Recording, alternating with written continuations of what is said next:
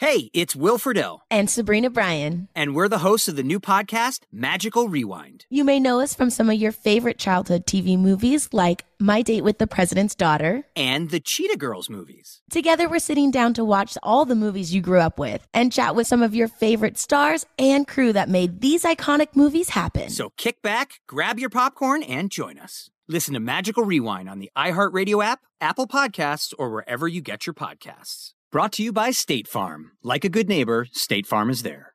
Xumo Play is your destination for endless entertainment. With a diverse lineup of 350 plus live channels, movies, and full TV series, you'll easily find something to watch right away. And the best part? It's all free. Love music? Get lost in the 90s with iHeart 90s, dance away with hip hop beats, and more on the iHeartRadio music channels. No logins, no signups, no accounts, no hassle. So what are you waiting for? Start streaming at play.xumo.com or download from the app and Google Play stores today. All you can stream with Xumo Play.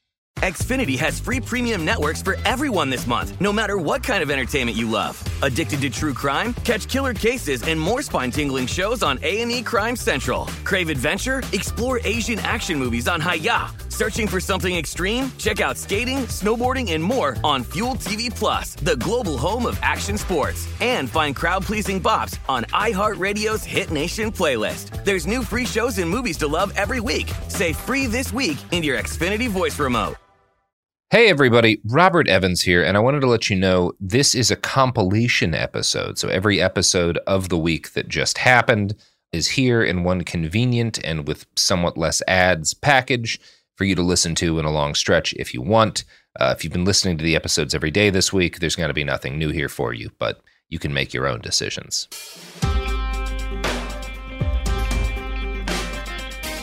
Pod podcast. It's it's it's a podcast that you're listening to. It's it could happen here. It's the the the the, the show where things fall apart and sometimes you put them back together again. And actually, okay. You know, I really should have checked the calendar before I did before I tried to do this introduction where I referenced the thing that I I'm saying came out last week but might actually have come out like no no no okay okay I, I got it right I got it right I should never have doubted myself uh la- last week we did an episode about inflation and we told maybe half that story. And the part of it that we didn't tell, you know, we we, we got through the the oh, most of the part about like you know what what what this sort of theory of inflation that the people at Strange Matters developed. We got through what it was. What we didn't really talk about was what happened next, which is a very very interesting set of sort of maneuvers that happened where this theory started spreading through a bunch of very disparate academic circles and you know sort of like ec- economic circles and different political circles that usually don't have anything to do with each other but we're all i don't know taking taking things in very interesting directions and to talk about how how how how the sort of supply chain theory of inflation like spread through the world and all of this very, very interesting, somewhat bizarre stuff that happened next. Uh, we once again have Steve Mann and John Michael Colon, who are co-editors of Strange Matters. Uh, yeah, Steve, JMC, welcome back to the show. Thanks for having us. Hey. Yeah, glad, glad, glad, glad we could have you two back, and glad we get to talk about the really, really interesting, somewhat strange uh, things that happened next, which was, yeah, a lot of people started picking up your theories and starting to work with them. Yeah, I was wondering if you could talk a bit about, I guess, like how that kind of first started and how people first started sort of coming to you for stuff. Yeah.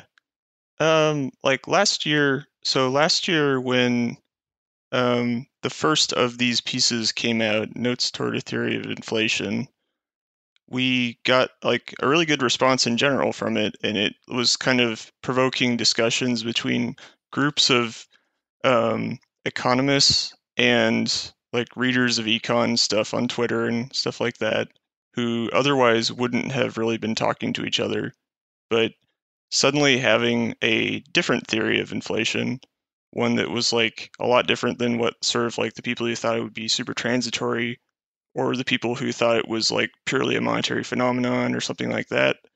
Like having that option sparked good conversations. And it eventually led to some writers approaching us who were sort of inspired by those conversations and uh, particularly a few of them really wanted to follow up on like specific key imp- like either points from the paper or follow some of the implications uh, as far as they think they could take them. Um, so one such paper.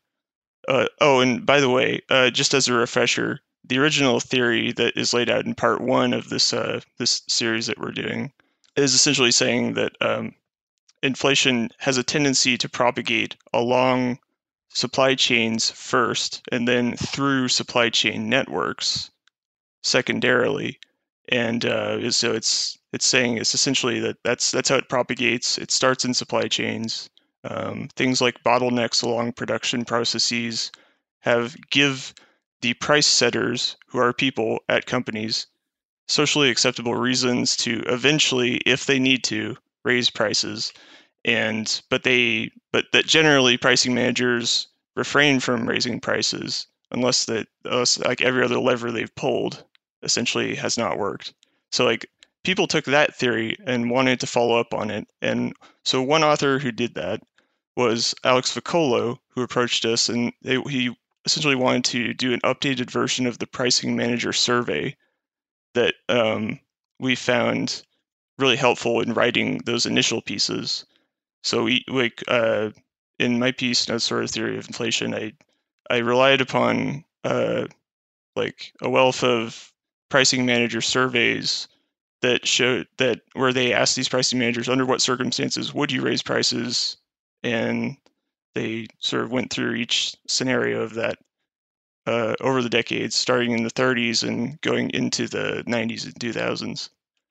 In order to not have a replication crisis, like we need more and more studies, right? Like this is a that's that's a phenomenon across social sciences and elsewhere. Um, so you want to have good replication studies. One way to do that is to have an updated pricing manager survey that talks to like sort of modern corporations in the, the 2020s. So are they still concerned about some of the same things? Are they not? Are there innovations in pricing that we should know about? And so Alex Vuocolo, who's a financial journalist um, by trade, he went and interviewed some managers at uh, Walmart and other uh, big companies and some, and some smaller ones, and found that, like broadly speaking, a lot of the same issues are at play. So companies have cost plus markup pricing as kind of their bedrock. And from there, they developed some innovations, such as like so-called dynamic pricing, where they have the uh, like if you're a larger company who knows that they are viewed as a price leader, you have some uh, leeway in responding to sales forecasts and changing your pricing like Walmart does, with they have like everyday low prices, that type of thing. And if you're a grocery store and one of your competitors is Walmart, sort of on the flip side, you might start developing indexes of prices set by Walmart or like one of the other big like behemoth chains, knowing how important they are to the overall supply chain network, and and uh, knowing how important they are for the demand for groceries. Like like if wherever Walmart goes, many people have no choice but to follow them in terms of their pricing schedules. And so that's another thing that is going on. Like people are developing just entire price indices of like Walmart or Costco or Sam's Club or who have you. Yeah, and that was something that's I think interesting in terms of like the the the difference between the way that like economists think about sort of price and the difference between and how it's actually getting set, which is like a lot of it a lot of it very much seems to be like if you are if you are like the largest company in a market, like if you are like Walmart, right? You have this incredible ability to sort of like like you, you you have this ability to like like force people force your like downstream or like I guess upstream suppliers to like sell it to you at low at lower prices because you have this enormous sort of like you know amount of buying power that like you know if you're like if you're like a smaller thing you you you don't necessarily like you know like like so the, the same company will charge like another grocery store more for like the same thing because Walmart Walmart has an ability to sell it at a lower price than if, if I'm remembering this right. I'm getting, I'm getting, I'm getting strange looks. Yeah, well, it's it's it, it's important not to mix up two separate things. One is Walmart's relationship to its suppliers, and the other one yeah. is its relationship to its competitors, right? So yeah, yeah, the the supplier bit, you were totally right on on the right track. It's like you know, like people who supply Walmart with um with products because Walmart is such a big customer. If you get the Walmart contract and you're a small producer or a medium sized producer, like you're set, right? Because like you know, then then you can basically just like you know they can even be your only customer in many cases. But that comes at a cost, which is that you sell at the price that Walmart dictates. Otherwise, they'll just tell you to to yeah. to, to fuck off, basically. And you know, it's not only price; it's also the the quality. You have to hit the standards. And oftentimes, what these firms that are like the big important firms, uh, so called nuclear firms in a supply chain do is that they set those standards like very rigidly and you have to be certified with them. So McDonald's does this, for example. You know, like all those poultry farmers or whatever um, who supply the chickens for the chicken McNuggets, they have to go through this extremely rigid process in order to be able to qualify to be a McDonald's certified supplier or whatever, because that's how they keep the product standardized, even though they're not in house. Um, and then the other thing that you were alluding to, which is in Vuocolo's piece, is the relationship to competitors. So obviously, Walmart's able to keep things cheap all the time and their famous everyday low prices because because basically those they have economies of scale. You know, there's this notion. I think common sense for a lot of people, especially those who don't have a lot of business experience, is that the more that you make of something, the more expensive it's going to be. But actually, it's almost the exact opposite any firm that has survived like over a period of time being able to make more and more of something has generally found ways of making more and more of the same thing using fewer inputs and less labor. Like you know and that's something that happens through automation but it's also something that happens through administrative innovation and through um and sometimes through less than than nice things right? Through through through you know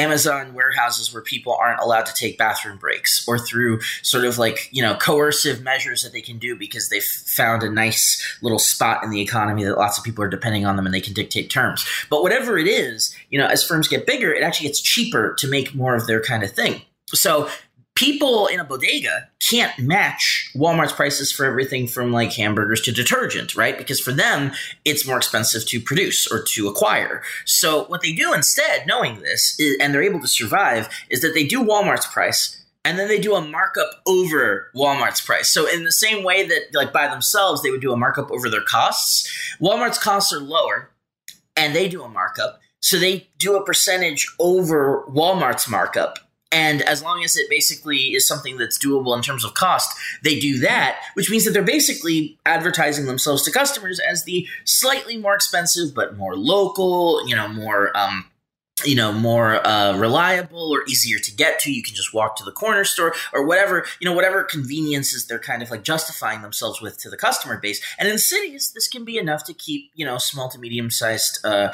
you know sort of retailers in business. Although in the suburbs the competition is basically just all other oligopolistic firms on walmart's scale like uh, you know wegmans or uh, in, in florida it'll be something like publix you know and, and that kind of thing. So um generally uh, it, it, what Vuocolo was discovering was I, I want to just emphasize Steve's point about replication.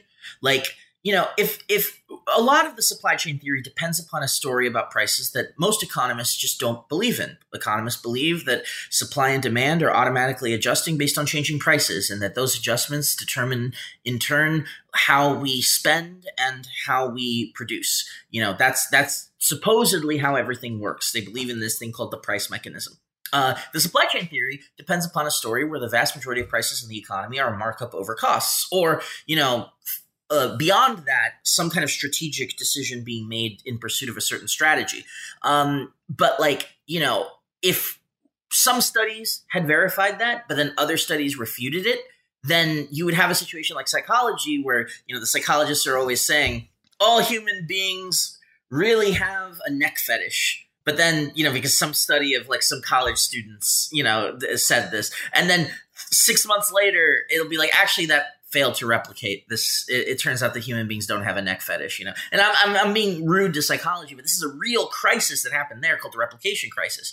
Now, Fred Lee, the, the economist who kind of like started us along this Track, in his famous book Post Keynesian Price Theory, found 71 pricing studies, and they form an appendix called Appendix B in his book, which ought to be legendary, but it's not because all this stuff is very obscure. The 71 studies from very different like book length studies from very different people with very different like political and economic commitments. Some of them are business school literature. Some of them are empirical studies commissioned by states or by corporations on how corporate management works. Some of them are by like marxist economists. Some of them are by neoclassical economists. Like and they all converge no matter what the biases of the pe- of, of the people involved upon this same kind of similar cost plus administered prices model. Um, Vuocolo writing now in the present day, not in the period that Lee was talking about, which is roughly from the 30s to roughly the 90s, like, you know, he's talking about the 2020s. He just went out and started talking to pricing managers and capitalists and all this other stuff. And lo and behold, he found the exact same thing. So the, the, the, the, the evidence base, the empirical evidence base for the underlying basis of the supply chain theory is very, very sound. The ball is in other people's court, in mainstream economists' court, who want to defend the supply and demand bullshit in, and the price mechanism bullshit to to prove us wrong. Because frankly, the the, the weight of the evidence is so strong that they're the ones uh, who have the um, who have to prove their case, not the other way around. You know, the the, the uh, what, what's it called when you when you've got the um, you know the the, the I think that the, the presumption of, of the burden of proof. Thank you. the burden of proof is on their side.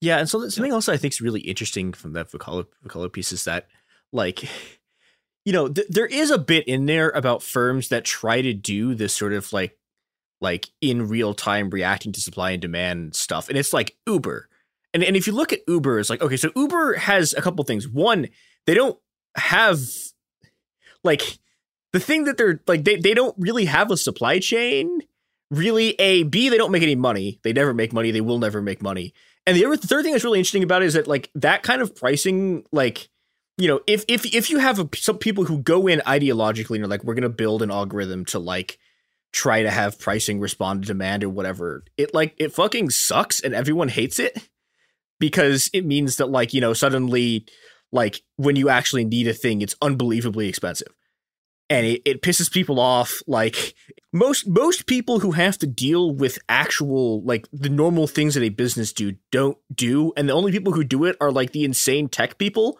who are like in in like it, it, i don't know it, i almost want to call it like intensely ideological and also assholes and also don't make any money which is just it, I don't know. It, it, it's it's I, I, think it's kind of a coincidence, but it is just very funny to me that the, the, people who actually try to use the neoclassical like pricing theory it sucks and everyone hates them. Yeah, and uh, uh Vuocolo kind of summarizes like the several different uh, pricing procedures that he uh, witnessed into just say like on both det- on both determining your company's costs and determining what market you, markup you should have. So the cost plus markup, you need to you need to figure out both of those pieces. It's anything but automatic.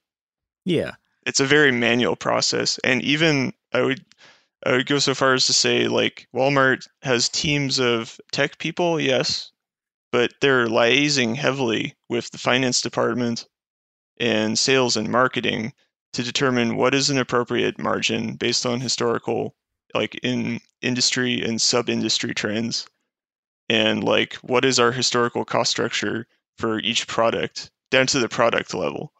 And they have so many different products that they might actually say well because we're selling everything to everyone maybe some things can just be what are called loss leaders and have a negative margin because they get people in the store and then those people are there and they see other things which have higher markups and then they buy those, and then overall they've made a, a more of a profit because they use some things that have negative margin on them. And it's like it's a really complex process, and even if an algorithm is being developed by say by say Uber to um, like dynamically price things up and down based upon events like a baseball game or something that are going on in a city so they can get more revenue that was still a pe- it was a group of people in a room in yeah. a very extremely manual process coding is extremely manual still. And like uh, liaising with like sales marketing finance people all all at once. Yeah yeah which you oh, sorry. And and the other thing is that it's like uh, supply and demand is a phrase that gets thrown around anytime that there's any kind of interaction between like the amount of people who want something and the amount of people and the amount of stuff that there is, right? Which is a lot of different situations. But the specific supply demand price theory that's at the core of neoclassical economics is this price mechanism story whereby, you know, companies basically all make one thing. The price of that thing is not something that is really under their control. It automatically fluctuates based on demand, which I guess you can roughly measure as sales.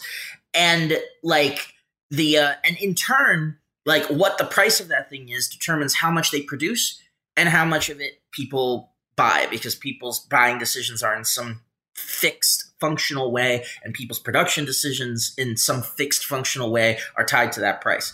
Like if you want to create an algorithm that includes as a consideration doing a discount when you haven't yet sold all the seats in an airplane in the hopes that you'll get some last minute sales, which, by the way, statistically is shown to not actually help that much. Those kinds of last minute sales and discounts. Uh, I, I, mean, I suppose in a in a in a flight where there's a time limited thing, it might work better. But for a typical product, it doesn't move the dial very much in terms of sales, which is why Walmart pursues an everyday low prices strategy, uh, just keeping prices down in general, so you don't do sales and discounts, which don't move the dial much. But like you know that's a strategic pricing decision that you've chosen to make because you think that it might move the dial in some way and you experiment it with it and see if it works or whatever that's not the automatic law-like functional relationship that is supposed to exist according to neoclassical theory between supply demand and prices people will say that the algorithm is about supply and demand but that's not really how it works. That's it's it's not the same thing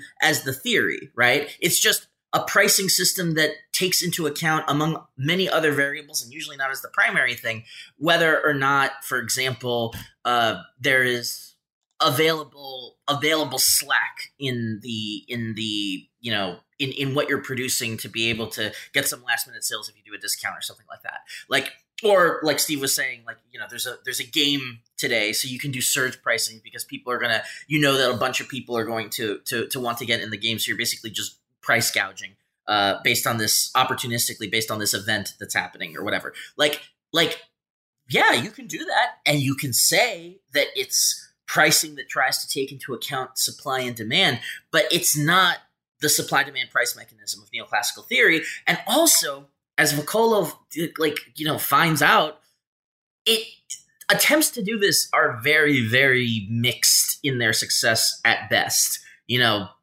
basically people who are trying to do it are like, yeah, maybe it could work, and then they try it, and nine times out of ten it doesn't work very well, so they go back to some variation on a cost plus model, you know, or a price leadership model or something like that. You know, the kinds of methods that Lee discusses. Mm-hmm. Yeah, I mean the the customer goodwill that you kind of put at risk with these more dynamic pricing models is like often a little too risky. Like even for big companies like Uber, like there's been a backlash against Uber for doing that. Absolutely. The only reason they can maybe get away with it has been because uh, they have access to infinite finance. But yeah, how I mean, long that, is that going to last? Yeah, like and that, that that's another thing that's interesting. Like, you know, this is this is to some extent like a different economic question, but like you do at some point have to ask the question like to, to, to what extent can you learn things about the economy based on companies that don't have a revenue model or the revenue model is they will continue to be handed piles of money by like the same seven billionaires who they've conned. And that's like a the, I think there's an interesting interplay of how dependent you are on actually making like actually having revenue be the source of like the continuing existence of your company and how ideological you can be about running do, the, do you have a game firm yeah well it's it's actually very funny that you say this because one of the people that uh Vuocolo talks to is this guy Cohen um I can't find his first name right now and I don't want to scroll up but um somebody whose last name is Cohen uh is quote unquote more skeptical of the uh of the dynamical pricing and he says I think it's a sexy idea, and probably it has a lot of intellectually valuable pathways. except when it crashes into the sensibility of the customer, he said. It could create a universe of very inconsistent prices across categories and time, which I don't think human beings are going to align to. These dynamic models need common sense judgment attached to them, which is not always necessarily available. Now, this is a very diplomatic statement by somebody who's formerly of Sears Canada. Now, I find this very funny because there's a kind of subtext here. Vocola doesn't get into it, but Sears Canada, obviously kind of related to Sears, in the 90s, Sears had a CEO who was like this ultra libertarian, you know, yeah. like he basically believed that the problem with the free market is that it's not free enough, right? At the height of neoliberalism. So he's really pissed off about the fact that inside the corporation, there's no free market. It's all a planned economy. Yeah. Um, you know, which is which is true. There's no there's no market exchanges in there. Like it's all allocations. Like okay, we have this goal, so we're gonna allocate these workers to this place, and blah blah blah blah. You know, and and we're and and uh, and you know anything that the company owns, they just use it to pursue their goals. He wanted everything inside the company to have a yeah. price. so that everything could just be, you know, bought. And this is this kind of like mad scientist experiment done on this like very old American corporation. But somehow, I guess it was the 90s, you know, people were coked up on this kind of thing. They tried it and it was a catastrophic failure. It's actually yeah. generally seen as contributing to the end of Sears as a as a major player in retail. Um, and it's like like so it shows. So I think that the fact that this person very diplomatically from Sears is like maybe this doesn't work. Yeah. you know, I, I might be born of more experience than than than than not. You know. Yeah, okay, we have, we have to go to an ad break. But before we do that, I, do, I want to tell one more insane 90 like people in the 90s really really had market brain in a way that's like difficult to understand now. And you you can even see this kind of through Obama. Like they really have market brain, and like I think the most market brain thing anyone ever did was the the the I think it was the Army Joint Chiefs of Staff brought in like a group of economists who were you know like who were doing the whole like okay we like how how can we make how can we use the market to make the army run more efficient and the first proposal they put down on the table is we're going to have each depart each like uh like each like section like what's the technical term? We're gonna have each branch of the military bid for control of who of who gets control of nuclear weapons. And there's a bunch of just like five star generals sitting at this table going like, "What the fuck are you guys talking about?" And they just kicked them out, and that and that was the end of, the, of like. You know, but that that was like like peak absolute peak '90s brain of like like these these people thought you could solve terrorism by like having futures markets on like where te- when terrorist attacks would happen. Like I, it was it, these people were wild. None of this stuff worked. Um, unlike the products and services that uh, you're gonna you're gonna now hear ads for and we're we're back from these fine products and services. Uh, if you're, if if if the thing you are doing right now is you have your finger on the button, we are about to message Sophie about the fact that we have gold ads again. Like, please don't. Like, please leave Sophie alone. Oh my god. Uh, I think we we've gotten we've gotten a little we've we've gotten sort of into the weeds of like I guess like the kind of research stuff that's been produced. But I wanted to move on. I think to some of the some of the other like kinds of like I don't know, kinds of discourse and kinds of sort of work that's been produced out of this. Yeah, so Vokola's piece, I think, was uh, was very very accomplished, and it adds to this proud tradition of pricing surveys, like we've been saying. But the um the piece that I would say ended up having the biggest impact in the sense that it really kind of started getting followed up on by a lot of people, and it caught a lot of attention, was Tim Di Muzio's piece. So a little about Tim. He's an economist uh, based in Australia, and I should remember the name of his university, but it was the University of uh, something, and it and it starts with W, and it's a very long name. Wollongong.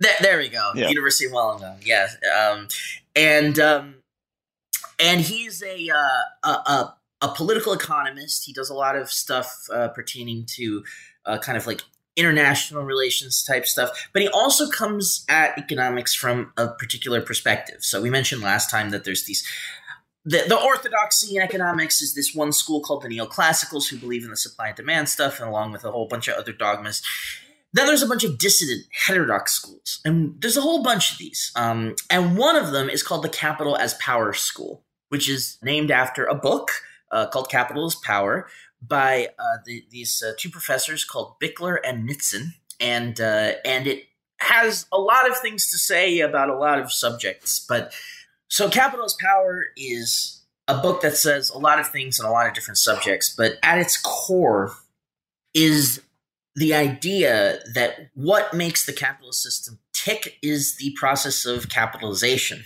Uh, and that that process of capitalization is controlled by certain people, and their control over that process is the basis of the entire economic system.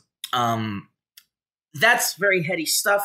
It tends not to have to do with what we're going to be talking about, but it informs the perspective that Di Muzio comes from. Now, Di Muzio saw Steve's brilliant essay on the supply chain theory of inflation was very inspired by it because there are certain affinities between the framework that we're coming from uh, in this kind of research and the fr- and the capitalist power framework. They don't agree 100% on everything, but there's a lot of common ground there. So he basically hopped aboard to say, well, why don't we talk about interest rates? Because remember, the main upshot of Steve's of, of Fred Lee's administered prices theory and then and then by extension steve's theory about inflation is that inflation is not about money it's about prices.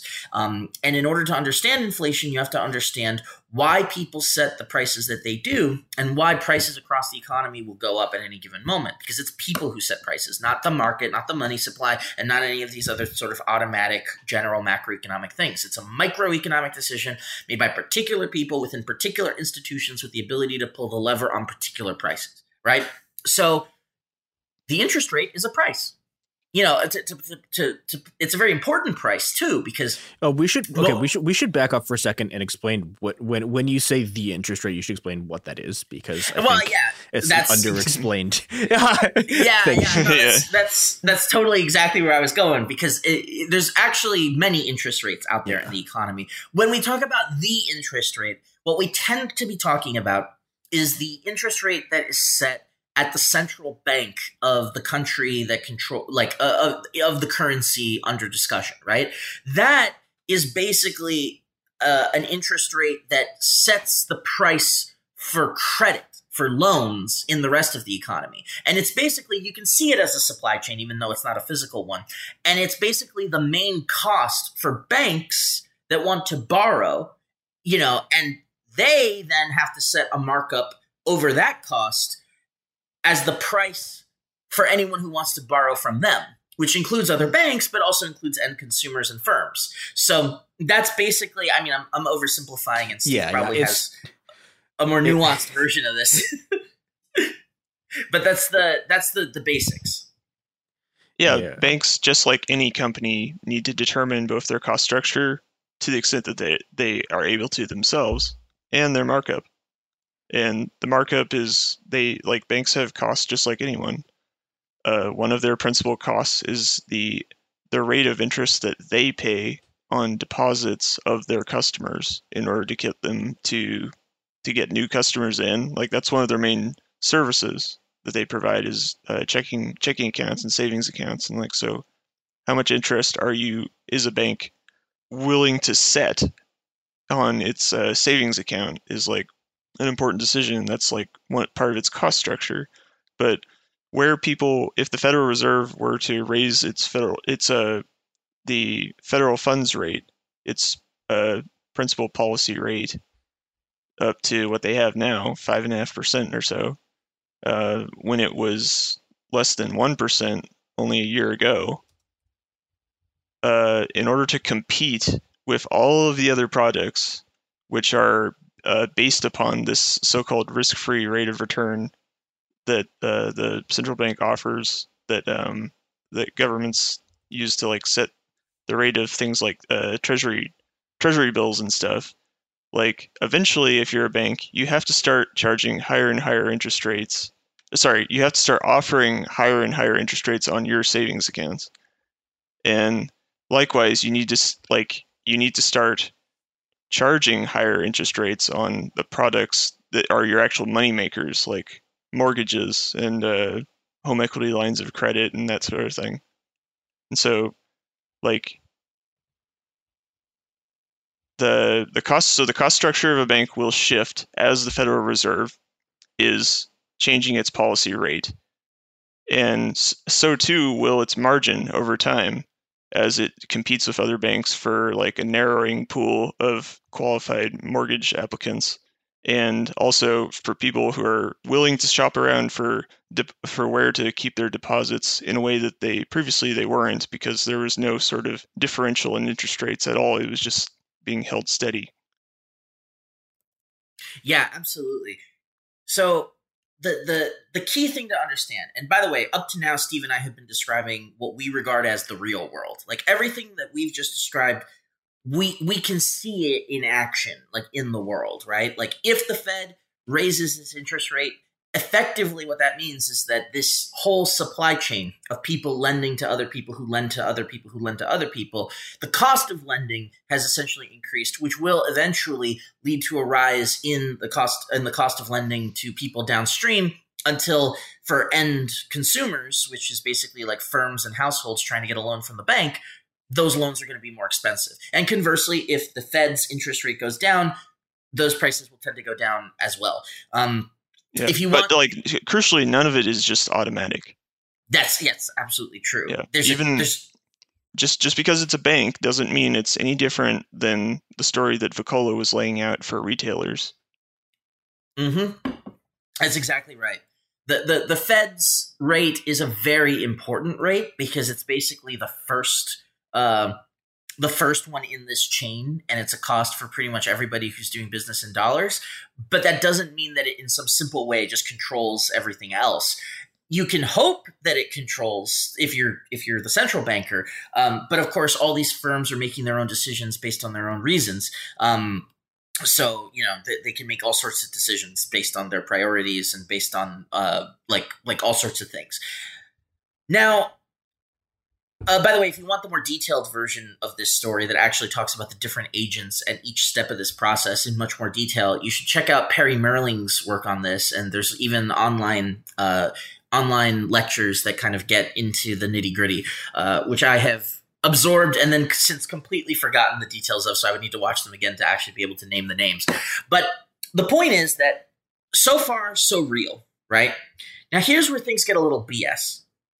Remember that the mainstream theories of inflation are all basically descended in their DNA, even though they've been moving further and further away from it, from the old school quantity theory of money. The idea that the amount of money in the economy basically determines the price level the more money that there is circulating, the less that money is worth because there's too much of it, so the price of it goes down. And the price of money basically determines like how much your money is able to buy.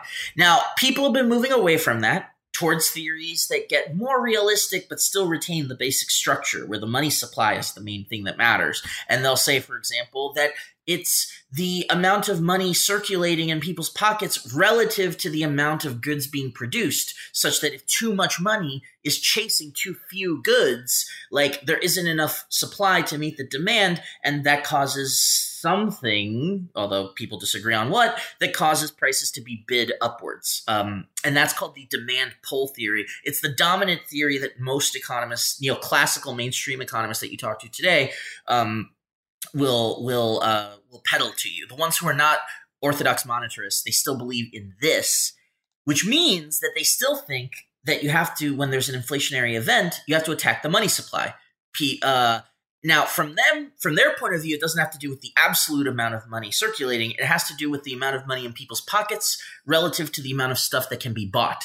So, if there's too much money in people's pockets, how do people use their money? They spend it on goods and services that are produced by firms. Um, so if you reduce that amount of money, that basically the only way that you can do it is by putting people out of work, right? You know, you, you, you by uh, because then they don't get the wages that, which they would have spent on stuff that you know the factories and Walmart and everything else, the agriculture and whatever, uh, all the stuff that that gets made, um, the goods and services.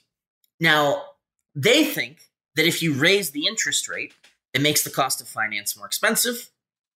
Uh, some firms are depending on finance, so if that cost increases for them, they're going to go under. And when they go under, people get unemployed. When people get unemployed, they have less money in their pockets, which means that they're spending less, which means that some other firms go out of business, and then those people go unemployed. Now, the full version of this is like the crash of 2008 or 1929, where suddenly a whole bunch of people are unemployed and a whole bunch of companies are empty. They don't want to go all the way with that, but they want to kind of get part of the way to that.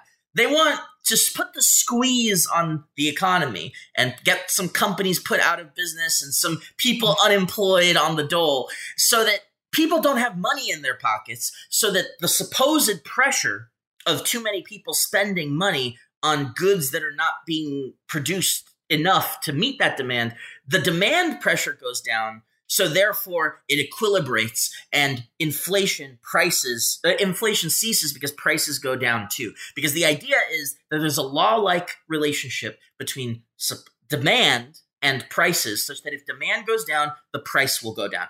The actual explanation for this is will vary depending on the thing they basically accepted as a religious orthodoxy and then different economists justified in different ways. But that's why they're trying to raise interest rates so that basically people get thrown out uh, of work and that'll cause prices magically to go down. Now as we discussed the actual cause of the inflation was an exogenous shock based on like the chip shortage the labor shortage and key things like agriculture the container shortage and the war in ukraine uh, causing increases in grain prices that have caused cost increases that firms tried to hold off price increases as long as they could, but then they couldn't.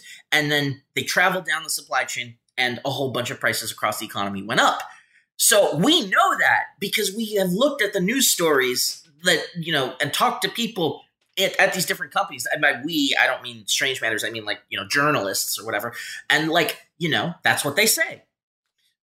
And yet, nevertheless, they're trying to make the interest rates go up to throw people out of work and partially induce a recession in the hopes that that will drive prices down. But they can't even get that right. That's right. They haven't actually been able to get unemployment. they haven't been able to get unemployment up either. So yeah. it's like it doesn't work exactly. in either direction. Exactly. Well, and, and what's really funny is that Di Muzio basically says, okay, why do people believe this? They believe it for a lot of reasons, but they think that it worked in the 70s. That's the myth, right? You ask Larry Summers, why do you think this shit will work? And Larry Summers will say, well, you might not like it. And I think he actually said things like this like a couple weeks ago. You might not like it, but this is how we got out of the crisis of the 70s. If we hadn't done the Volcker shock, which is basically the same thing, they raised interest rates through the up the yazoo. Um, you know, like like we and hadn't induced that unemployment or whatever, prices would never have come down. But you see, Di Muzio did something that you're not supposed to do, which is that he actually checked up yeah. on the relationship between between interest rates and prices. And what he found was uh, that basically there's either that I, I, the way that I explain his essay is that there's a strong version of his argument and there's a weak version. The weak version is definitely true. The strong version is speculative. So he charted it and he found that there is absolutely no inverse relationship between interest rates and prices. They raise interest rates, they raise interest rates, the prices keep going up. They're not coming down, right? And the prices don't start to go down until oil, because remember the oil shock caused by the uh, the war in the Middle East between um, Israel and um, and uh, and Egypt and a whole bunch of other places caused OPEC to raise their prices in order. yeah, it's okay, I'm gonna I'm gonna I'm gonna I'm gonna point in a thing, which is that it the, the actual story behind that is slightly more complicated, which is that like okay, so to, to, to be completely 100% accurate about this, OPEC had a meeting where they decided to raise prices and then the war started and then like like 2 weeks afterwards and then they kind of tacked their explanation on to the back of the price increase they'd already decided on. Oh, okay. You know, which is yeah. So th- this this this is the thing that like I don't know. Eh, there there there was a uh, there was an oil historian who went back and like spent a bunch of time looking through the records of OPEC and shit and trying to figure out what the actual sequence of events was. But it, it, it, it is true that like one of the things behind keeping OPEC together so that it could increase the price of oil was like the like what was their sort of solidarity in the face of the opposition to the war, but also it's slightly more complicated than that. And I want to I want to I want to put that on the record just because uh, the oil knowers will get mad at us if we yeah, yeah. although, although, that that that's the version of it that like like ninety nine percent of accounts will give you. It's just slightly not quite exactly what was happening. Yeah, I gotta read that book. Yeah, I think it was. God, I'm trying to remember what book. I I I I think it was in, I think it was in Carbon Democracy, maybe. I'm pr- like 80% sure. Sorry, I, I read like four books about oil and coal in like incredibly rapid succession, like several years ago. And sometimes I have trouble remembering exactly which one which thing is from. But yeah, Although I I, I want to say sorry, I guess I, I want to say one other kind of interesting thing about that that makes specifically trying to use the interest rates arguments about like it, I think it is it is pretty clear that raising the interest rates directly would like did not immediately did wasn't the thing that brought down prices. I think there's like an interesting there's like a weird thing going on there too because the like almost all, like when when economists tend to look at this what they tend to look at with the interest rate rises was what was happening in the US economy. And the other yeah, the other thing that the Volcker shock did was it raised the interest rates on it raised it raised the interest rates on all of these adjustable rate loans that like all of these countries like all over the world had. And those economies got fucking obliterated and that actually, Absolutely. I think, I, I think actually that there there is an argument that like my, my, my argument would be I think it, it kind of probably prevented prices maybe from going up more, but it did that because it it prevented any more OPECs from forming and just like absolutely annihilated any kind of political movement to like have pricing be set by mm. like raw material producers rather than by like countries that do, that do production. And th- this is the kind of like separate thing, but like this is I I think I, I think the moral of my story with this, before we get back to sort of like the the, the I, I don't know the, the the the other arguments about this is that like that moment was such a fucking shit show. There were so many things going on. It's so complicated. It is absolutely nuts to try to base literally your entire theory about how you stop inflation by raising interest rates on one event in like probably the most complicated economic crisis any like we've ever had. And yeah, and because like it it it it it did like the Volcker shock did a lot of things that weren't what Volcker or not not necessarily what not, not what Volcker was trying to do, but it did a lot of things that aren't what economists talk about when they talk about what the Volcker shock did. Like it, it had all of these incredibly like powerful political ramifications that they just don't put in the equations because it doesn't like how how do how do you mathematically model like the collapse of the like like the, the collapse of the non-aligned movement and like the third world movement like you you can't right and so they just sort of like wave their hands and pretend that it was just like directly it caused an, it caused more unemployment and the unemployment brought the inflation rate down yeah it's interesting to think of the global effects of the volcker shock is like you have uh, um, countries who are dependent upon usd finance uh, suddenly are facing a much stronger dollar. So if they didn't already have dollars, that's a huge problem. Yeah, like and, and again, yeah, and again, also just like like just literally the interest rates on their loans like increased by like twenty percent, and that's like you know like you, you're it doesn't really matter what your economy is, you can't. It, I don't know. It's it's unbelievably difficult to survive something like that. Yeah, on on the forex dimension and just on regular lending terms in dollar lending anyway it's going to get way tougher. Yeah. They even domestically, like, Di Muzio superimposes the oil price onto the inflation and like the the inflationary crises of the 70s and early 80s it was a double it was a double uh, yeah. dip if you remember and so like the first time the fed chairman who preceded paul volcker uh, was blamed for not raising interest rates during an inflationary crisis because the emerging theory said that maybe that would be a good idea. And so like the monetarists had like their one moment after that to say like they where they became uh, more than simply an academic movement and became like briefly hegemonic with with the the Volcker uh, interest rate rise that happened to like in in 1975 or so when the oil price was about $15 per barrel that's when inflation and the oil price start to move closely in conjunction with each other going into 1980, which is also when the interest rates are being raised more like give or take 9 to 18 months or so. And the economic historians the neoclassical economic historians will um, forget about the supply chain pressures like the oil price which has nothing to do with the fed. And uh, that happened in this in- inflationary when oil prices were up to like 110 during our current inflationary crisis, this exact debate debate was taking place again. Yeah, which, yes. which like where it's like I mean, there's like all of the prices that the Fed has no control over. It's like, well, if you ignore those ones, then actually our theory is like kind of getting close to being right.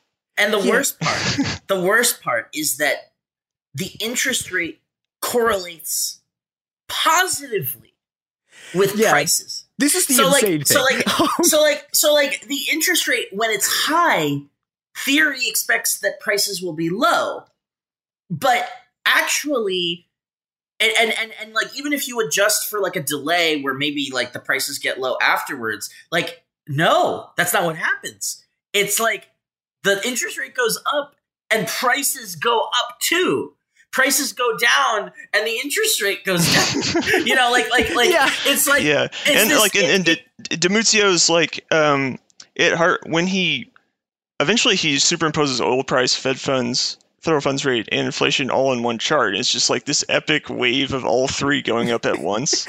yeah, like yeah. almost in lockstep.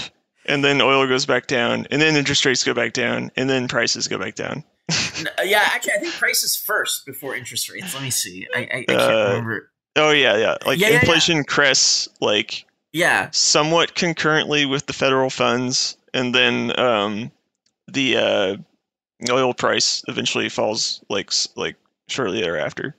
Yeah, and and this this this gives you a disaster, right? Because you like okay, so the the you you will get neoclassical economists who are like, oh my god, oh no, all these idiots are saying that uh, uh in, increasing the increasing the interest rate actually increases prices. It's not what happening. It's like you, you get into this mess where you you have to figure out. The, the neoclassical explanation, right, is that like okay, well the, the reason it looks like the fund rate increasing increases prices is because you do that in in response to the inflation happening, right? But like you can also just very easily look at this as like a panic index, basically. Like yeah. where you know it's like okay, well prices go up and then the Fed panics, and so they they raise their rate. It, it, doesn't, and, and, and, you know it like it, it's it's this is one of those things where like the, the neoclassical economists have invented a mechanism that like allows them to explain their own actions in a way that's plausible enough that they can call anyone that they've they've gotten enough hegemony they can say anyone who says they're wrong is just like nuts. Oh, but yeah. they're they, not right. and also it's it's it's entirely possible that not only are they not right, they're literally perfectly exactly wrong. Yeah. And that yeah. They have which, they trot out the st- like the the econometric jargon long and variable lags when people say, when are interest rates going to cause unemployment to rise? When are interest rates going to cut down on inflation by themselves and not some other supply chain phenomenon? And they say, like, well, the monetary transmission mechanism has long and variable lags, which means that like nine to 18 months from now, it will settle down. And then we'll know it's from interest rates. Trust us. Right. And the thing is that like even their purported explanations are demonstrably false. So theoretically the mechanism by which this happens is that the monetary the the, the, the money supply will go down. Well, yeah. M2 is our best estimate for the monetary for the money supply. Uh, and it's not even a perfect one. You know, interest rates go up, interest rates go down, M2 keeps going up. And this is over the course of like from the 70s to the 90s, you know, like yeah, like it, like yeah, I'm looking at another graph of Di Muzio's. That's you know? another important point that like the money the money it doesn't even get the money supply down. Yeah. So like it's quite questionable whether this interest rate adjustment thing even works at all on its own terms because all the evidence says that there's at least, and this is what I mean by the weak version of Di Muzio's yeah. argument, that all the evidence shows that there's at least no relationship between interest rates and the price level. That there is like no relationship whatsoever. It basically just is useless for controlling prices one way or the other. Um, the uh, now the strong version of Di Muzio's argument is he he takes the he takes the the the fact that interest rates track prices very seriously, and he's like, well, what if making finance more expensive actually raises business costs and businesses choose to respond to it by raising their prices. You know what if you what, what, if you actually by raising the interest rate are contributing to inflation? Now this is this is kind of how we framed the whole article in our title editors make titles not not um not not writers do interest rate hikes worsen inflation? And i remember showing this to some of my friends who were finance bros and they were like what? What are you talking about? This is a crazy idea. Yeah. um but like it makes a lot of sense because if you look at things as a supply chain at the very least rising financial rising cost of loans would be a higher cost for at least some businesses. Theoretically they could respond to that by raising their prices. Now in actual fact it probably, at least my solo opinion, is this is a small effect if it exists at all. It's much more plausible that there is simply no relationship between yeah, interest rates and and the general yeah, price level. Yeah, yeah, and that and that and that and that like the the fact that they're correlated is just a, is just a panic index on the on the on the on behalf of the Fed that they just get scared and do this thing and it does it has, it has no effect but like you know they they've got to press the panic button. Yeah, I think I'm for a variety of reasons, I, I think I'm a weak form Demutziist on this point. uh, I think like like especially these days, there's so many other like a relatively small percentage of commercial and business credit is variable rate to begin with these days. More of it is fixed rate, and like especially for more well certainly for mortgages, like uh, it's it's like 80% plus approaching 85% even uh, fixed rate, which will not be affected. And then businesses have other so many other means of liquidity other than loans these days, particularly the like medium and large scale businesses like the you know you can go to the capital markets, private equity or the stock market and get the funding you need that um, in ways that don't or don't depend upon what, what the federal funds rate is doing or only weekly depend upon it. Yes. So there's just like there's so many other liquidity sources, especially like in the last 30 years or so.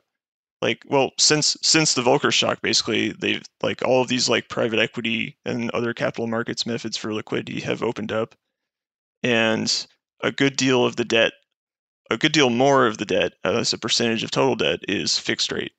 So like on that basis, I'm like, all right well maybe it doesn't maybe it doesn't uh, increase prices but there is at the very least it's like non-correlated?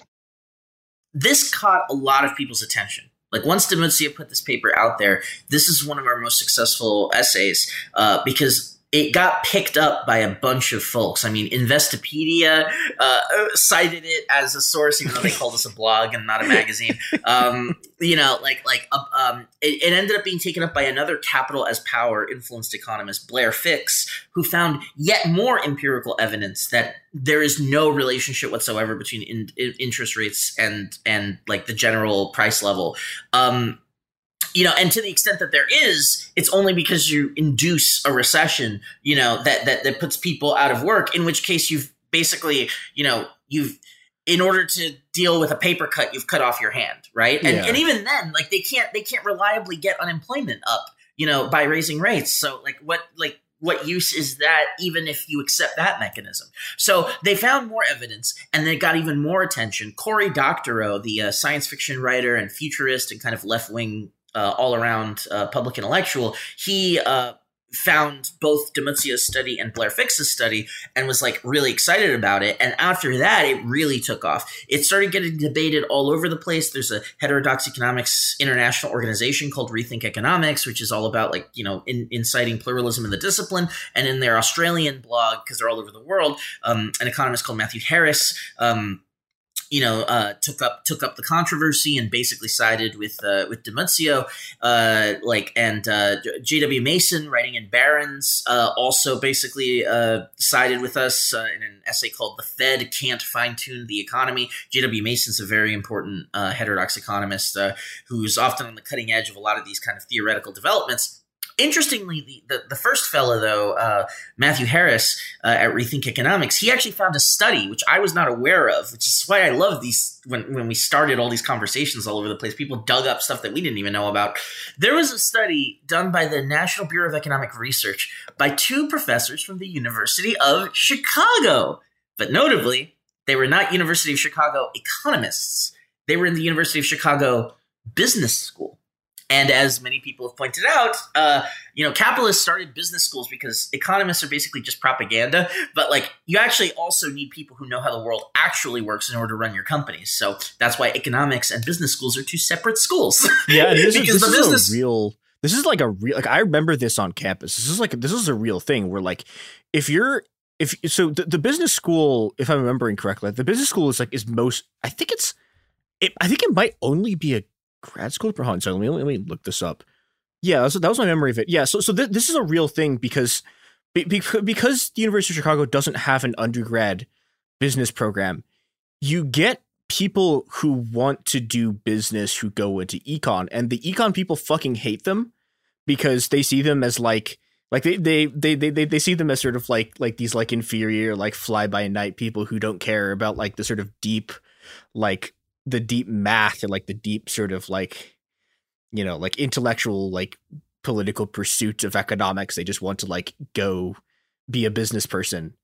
And this has really interesting effects because it means that like, you know, like the business school, I it's not like the business school is like like a bastion of leftist or whatever, but they don't agree on stuff a lot because they're like like the, the, the University of Chicago economics program it, it, it produces basically two things. It produces like a bunch of people who go on to be investment bankers where you don't actually need to know how a firm works at all. Uh, and then it goes on to produce a bunch of people who become economists. And so like its its actual sort of ideological purpose is is is is specifically it's it's a school that trains other economists, right? It's a school that teaches like the ruling class what to think.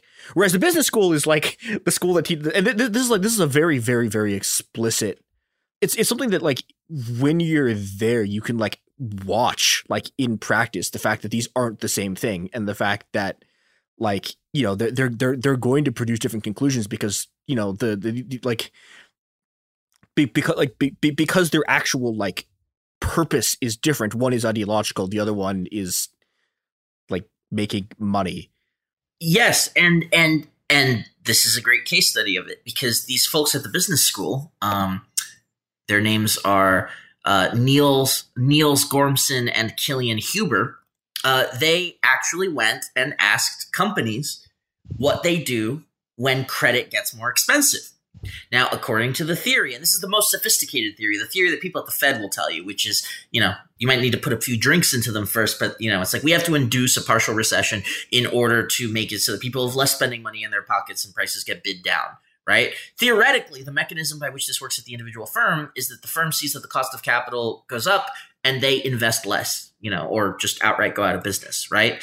Um, but in fact, future investment is only weakly correlated to the cost of capital because of the limited transition into discount rates. You know, in other words, like basically, there's no real effect. so yeah. if go around and do business surveys, mm. sorry, go ahead companies, yeah, uh, they do a a good amount, if not perhaps most, of their capital investment from cash on hand before going before seeking out finance. Yeah, and and that and that like and that means that it doesn't have an effect. And then if, even if you need financing, there are non-debt finance. So there's like equity finance, either yeah. private or public, that you have as an option aside alongside the debt options. Exactly. So we go from like a situation where we published this article in 2022, right? And it's got a title that for a mainstream economist, even a very sophisticated one, is unthinkable. Like, do interest rates hikes, you know, uh, cause inflation to get worse, or even just don't matter for inflation? But then suddenly, like you have a bunch once it gets taken up by a you know larger discussion you have a bunch of quite reputable people saying the exact same thing citing us directly and even in one case six months after our article comes out lo and behold that a certain little known economist writes in the guardian um, in fact raising interest rates could do more harm than good by making it more expensive for firms to invest in solutions to the current supply constraints the US Federal Reserve's monetary tightening has already curtailed housing construction, even though more supply is precisely what is needed to bring down one of the biggest sources of inflation, housing costs. Moreover, many price setters in the housing market may now pass the costs of doing business onto renters. You know, so in other words, like Maybe higher interest rates can actually induce price increases, as the higher interest rates induce businesses to write down the future value of lost customers relative to the benefit of higher prices. To be sure, a deep recession, you know, parenthesis, like the kind that they're trying to induce, uh, that's my parenthesis, uh, back to the quote, a deep recession would tame inflation, but why would we invite that? You know, uh, Jerome Powell and his colleagues seem to relish cheering against the economy. Meanwhile, their friends in commercial banking are making out like bandits now that the Fed is paying uh, 4.4% interest on more than $3 trillion of bank reserve balances, blah, blah, blah, blah. Now, this little known economist writing for The Guardian is Joseph Stiglitz, who won the Nobel Prize in economics.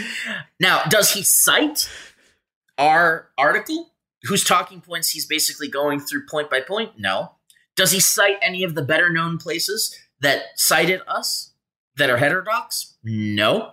He basically presents it as if it's his own idea. Now, maybe he did have this idea six months after we started a conversation. Stiglitz has not had an idea circles. in like Stiglitz has not had a single idea in like 15 years. Like that man, oh. that, that that that man is a transparent medium through which the stuff that he reads appears on a page. I'm I'm I'm gonna be mean. I'm I'm I'm sick of Stiglitz doing this bullshit. And you know the worst part is like you know this is something that happens a lot. There's an orthodoxy that says certain things that are nonsense. The heterodoxy goes through the hard work of like figuring out the reasons why it's not true and presenting an alternative model. It's denied at first but then increasingly, it's just plagiarized. You know, perhaps accidentally, probably not. Uh, you know, like like, and then it's presented as if actually this is what the theory has always been all along. You know, and like, how can anyone think differently? And it's this it's this unfortunate thing because since the the neoclassicals control the discipline, they control advancement through the ranks of the economists. So they're always wrong and never right, but they're never punished for it and they control all the levers of who gets to be an economist. So it's this sort of like continual, sad, unfortunate thing. But on the bright side, we were right. We were right early. A bunch of people picked it up, and our talking points ended up making it to very, very distant and well-regarded places. To the point where now it's it's a viable alternative that exists out there in the world in terms of like you know why keep raising rates? It's not doing any good. It could even do bad. And that's a talking point that I don't think would have existed if it hadn't been for Di Muzio's research, which depended entirely upon the supply chain theory of inflation framework that Steve developed out of Fred Lee's work, which is basically a research program that now the magazine has put out there in the world. Um, that uh, and and is continuing to build up on that that actually makes it make more sense yeah, and I I want to just sort of like take a second to highlight like how impressive it is that this happened because like again like like a year and a half I even like like like even like I don't know even like a year ago right? For the entire time I have been alive if you tried to say that raising interest rates raises inflation like people would have thrown bananas at you like like volleys of tomatoes like you they, they would have like like you would you would have gotten 16 contracts to be a professional clown. Like it this this was a thing that like you could not you couldn't even like suggest this. And you know like within a pretty rapid span suddenly like Stiglitz is being like huh I want this maybe this is a plausible thing. And it's like oh my like I don't know. I I I think it's I think it's it's really it's really impressive watching how fast I don't know, like how how fast the combinations of like reality and having an explanation of reality that actually like lines up with it has been able to change like has, has been able to actually just sort of like change what the discourse at like the highest levels of power and sort of like what what has actually been happening in in the economy like has shifted. And that's wild like I, I would not have guessed that that that was a thing that was even remotely possible and and yet we are now here. Yeah. It, the the overton window has shifted so far that like the idea that interest rates just ha- don't seem to have any discernible effect upon the price level is kind of like becoming the base case. Yeah. Yeah. So like uh, the entire yeah the entire spectrum has shifted. To there's like yeah, it's you can be funny. a strong form Damuziist and have like uh i'm starting to use that phrase now by the way. Uh, and um okay people won't be throwing a ton of they'll, they'll still throw some things at you but like it's it's like manageable now I mean, you can always point to that argument from authority, but Stiglitz says it might be so. yeah. So you know, it's like, and, yeah. and Stiglitz, yeah. who could question Stiglitz? he won the Nobel Prize. really weird Nobel Prize too. Can we, yeah, can we do? Can we say a bit about the Nobel Prize? I've been I've been yeah, containing yeah, myself, but I really want to. This is a whole. Oh god. The, the, the, the, the so-called Nobel Prize in economics is not actually the Nobel Prize in economics. It's no. th- there's Nobel prizes in science and in you know uh, literature and all this stuff that's administered by the Alfred Nobel organization and and the and the fund that he left and whatever. This started in the 60s, like I think some 70 years after the Nobel started or something like that. And it was started by the Swedish Central Bank to imitate the Nobel Prize. So technically, it's the Nobel Memorial Prize in economics. You see, and it's and it, and it's just it's basically like peeling off the skin of the face of the Nobel Prize and then wearing it, you know, and saying we're we have a Nobel Prize too. But it's and totally basically. Fake. It's not a Nobel. and you know, it puts the lotion on its skin, or else it gets the hose again. um, you know, and they did this specifically. There's a historian of um of, of economics. Uh, oh my god, what the hell is his name? Um, the um, it's it's the it's the more heat than light guy. He's uh. Oh my goodness! Uh, I cite him in the Fred Lee thing, and I can't oh, um. Oh, Philip name.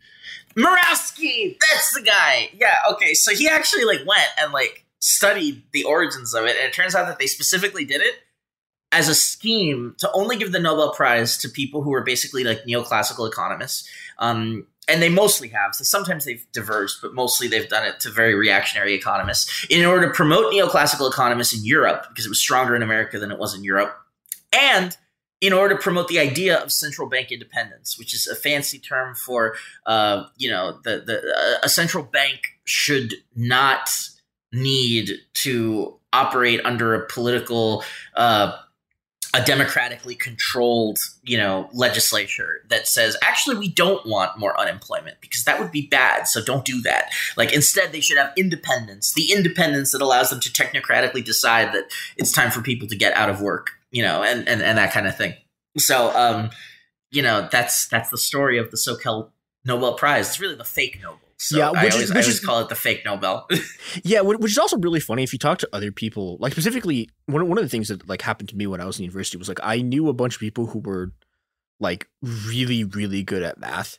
Like one of my friends was like like like actual genuine prodigy was doing like like was doing like like graduate level like math in high school and if you talk to these people and you talk to like math professors about the Nobel Prizes, they like they will like yell about it for like 20 minutes because the math is so bullshit. It's like, yeah, this guy like the, the like the, the math involved in these Nobel Prizes are like they figured out two plus two equals four and they gave them like this fucking fake Nobel Prize. You you look at like the Fields Medal and it's like I don't know, like it's it's it's it's it's it's really nonsense. All the math people are really mad about the fact that the econ people think that they know math because they don't, and the consequence of this is you get these like you, you get people handing out Nobel prizes for saying shit like the economy can't miss like the market can't misprice like an like assets that are like the price of houses, and then the the entire housing market immediately implodes because it was all mispriced.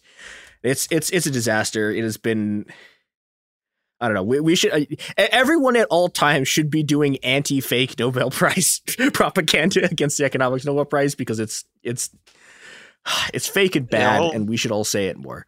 Uh, you know, there's in on the heterodox side of things, there's some really promising uses of mathematical economics to create like input-output matrices. Yeah, and to model like do an IO model of the economy that um the math is very much subservient to empirical data that is coming in that trains the model. And then like like to, so much of economics is well data fits data fits the model. Data fits the model like over and over again when it should be the other way around. Yeah absolutely. Does the model fit the data? Because if it doesn't then you got to throw it out. Like this whole like raising interest rates is going to control prices bullshit. When has that even happened because theoretically it happened in the 70s, but then you look at it and yeah. the data doesn't tell you that story. So, you know, but, but do they throw it out? No. Uh, um, call, like brief brief callback to um, Fred Lee's table uh, table B was it? Oh yeah, Appendix B. Yeah, yeah, yeah. Uh, yeah, I, is the blinder study in there? I forget. Yes, yes, yeah. it is. Oh my God, that, that's like an instance. Story. That's an instance where uh, Alan Blinder is a neoclassical economist who, like, he messed up and did real science. yeah. and what he found was was the administered price theory. Yeah, he made he made the terrible mistake of thinking that his bullshit it's theory like, would be vindicated, and then it turns out that it was not. yeah, there's just like the, the history of intellectual thought for economics is like replete with examples where they kind of like they yeah. screw up and they actually do real science for a change and like find things like cost plus markups happening and he tries so hard to explain it away. You know, he's like, yeah. well, supply and demand exists. It's just that these prices are sticky because the cost of changing the price on the menu is actually too expensive, so they choose not to. And that's why prices are sticky. Yeah. They can't they can't change the stickers. you know, it's completely yeah. insane. It's like the cost of admit there is a cost to administering prices themselves, and that's why they don't change prices like the price mechanism from neoclassical economics would suggest. and then he uh. went to look for the stickers and he couldn't find it. He yeah. couldn't find the cost. Right. so he's like, well, I guess it's not sticky because of menu costs. It's like, I wonder what it could be. What a mystery. okay, so we, we should we should start wrapping up because this has been this has been a very long episode already. But I wanted to ask before we go, uh, what what are, what what are you all doing next, and what other incredibly uh, funny economics discourses can we expect to have giant like craters punched into in the next couple of years? So one thing we've started to work on, and we've discussed a little bit on this podcast, I believe. Yeah, a while back, was uh, the importance of forex, foreign exchange, for all sorts of macroeconomic things, like inflation being one of them. Like if you're a, a small country that um, that does not have hegemonic monetary authority like the U.S. does to get people to use its currency, and you have to go out and import things in some other currency. How does that affect your ability to socially provision yourself as as a nation state and like do development work?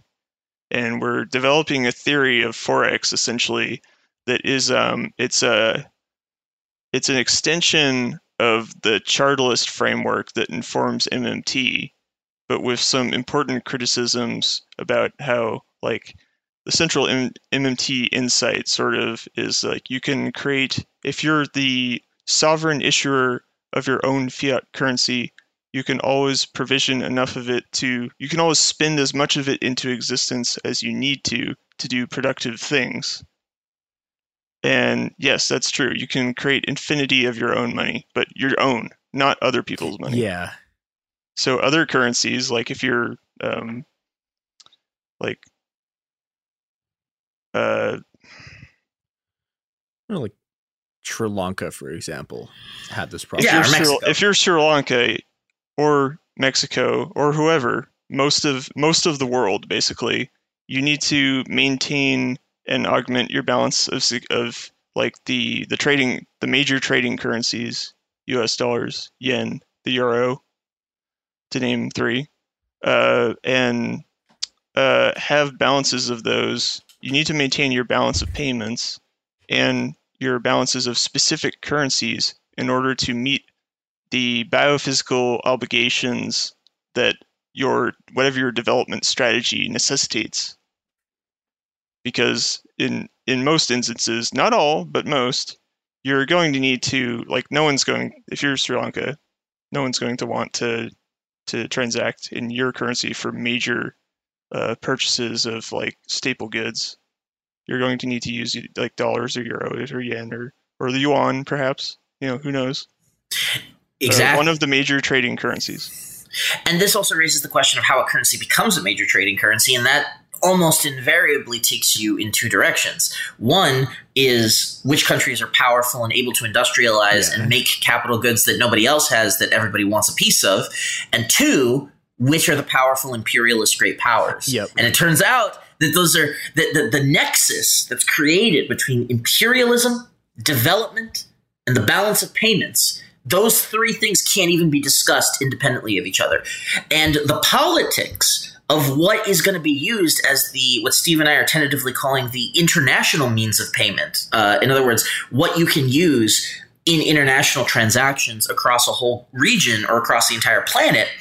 That is a hugely political question yeah. that all the major great powers in their inter-imperial conflict are constantly fighting over. So right now, it appears that China is attempting to make a bid for a global yuan. First, they tried to do it through the digital yuan.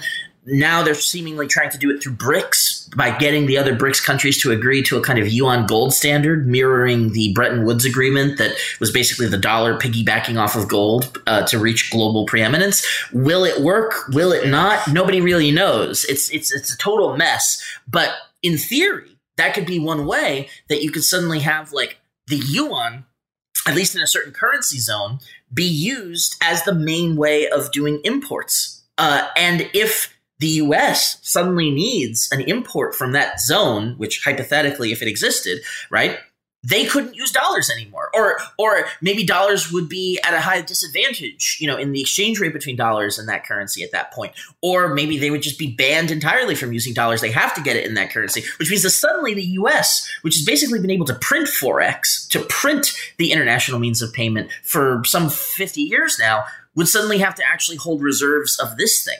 Now, if we have to hold reserves of it, that means that we have to sell something to the people who issue that currency. Uh, that means that we suddenly have to worry about uh, which firms are the most profitable exporters. And I bet you anything that none of our listeners know what the most important company in America would become if that situation happened. You, is it is it Uber? Is it is it is it Amazon? Is it is it is it all these like Fortune 500 companies and whatever? No, no. I mean, it's one of the Fortune 500, but it's not like towards the top of that list. It's Boeing. Boeing is by far our single greatest exporter firm. It would be in a situation like this the national champion, so to speak, to use language that's usually reserved for uh, for for less developed countries than the U.S.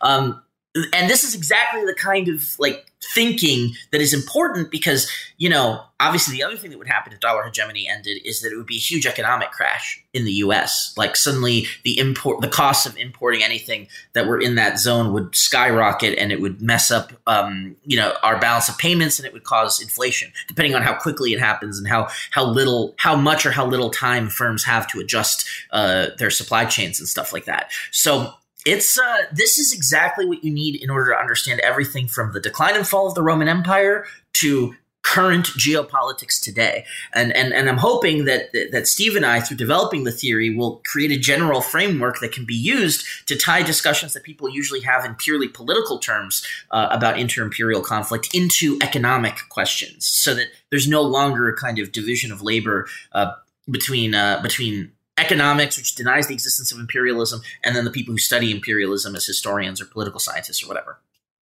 Stay stay tuned for more theories dropping at some point in the future. oh, and we should do our marketing pitch. If you like the stuff that you hear, you should seriously consider uh, checking out the magazine, which is at strangematters.coop. And also, please consider if you have the ability to to subscribe or donate. Um, subscriptions start at five dollars, and it really uh, it, it, it really helps because all the money that we get that doesn't just go to our capitalist overlords for basically like you know paying for the services that we use to keep the website going and the magazine going all of it goes to our writers and we try to pay them above market rate for little magazines of our size.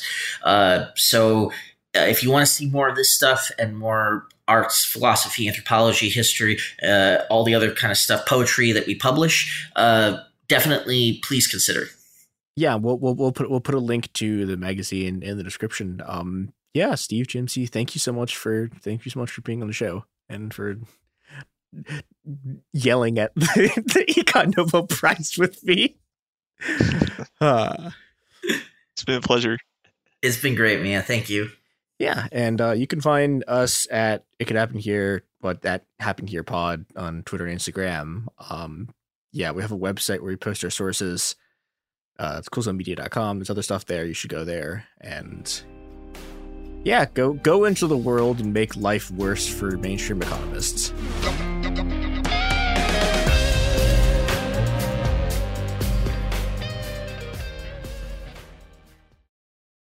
Xumo Play is your destination for endless entertainment. With a diverse lineup of 350 plus live channels, movies, and full TV series, you'll easily find something to watch right away. And the best part? It's all free. Love music? Get lost in the 90s with iHeart 90s, dance away with hip hop beats, and more on the iHeartRadio music channels. No logins, no signups, no accounts, no hassle. So what are you waiting for? Start streaming at play.xumo.com or download from the app and Google Play stores today. All you can stream with Xumo Play.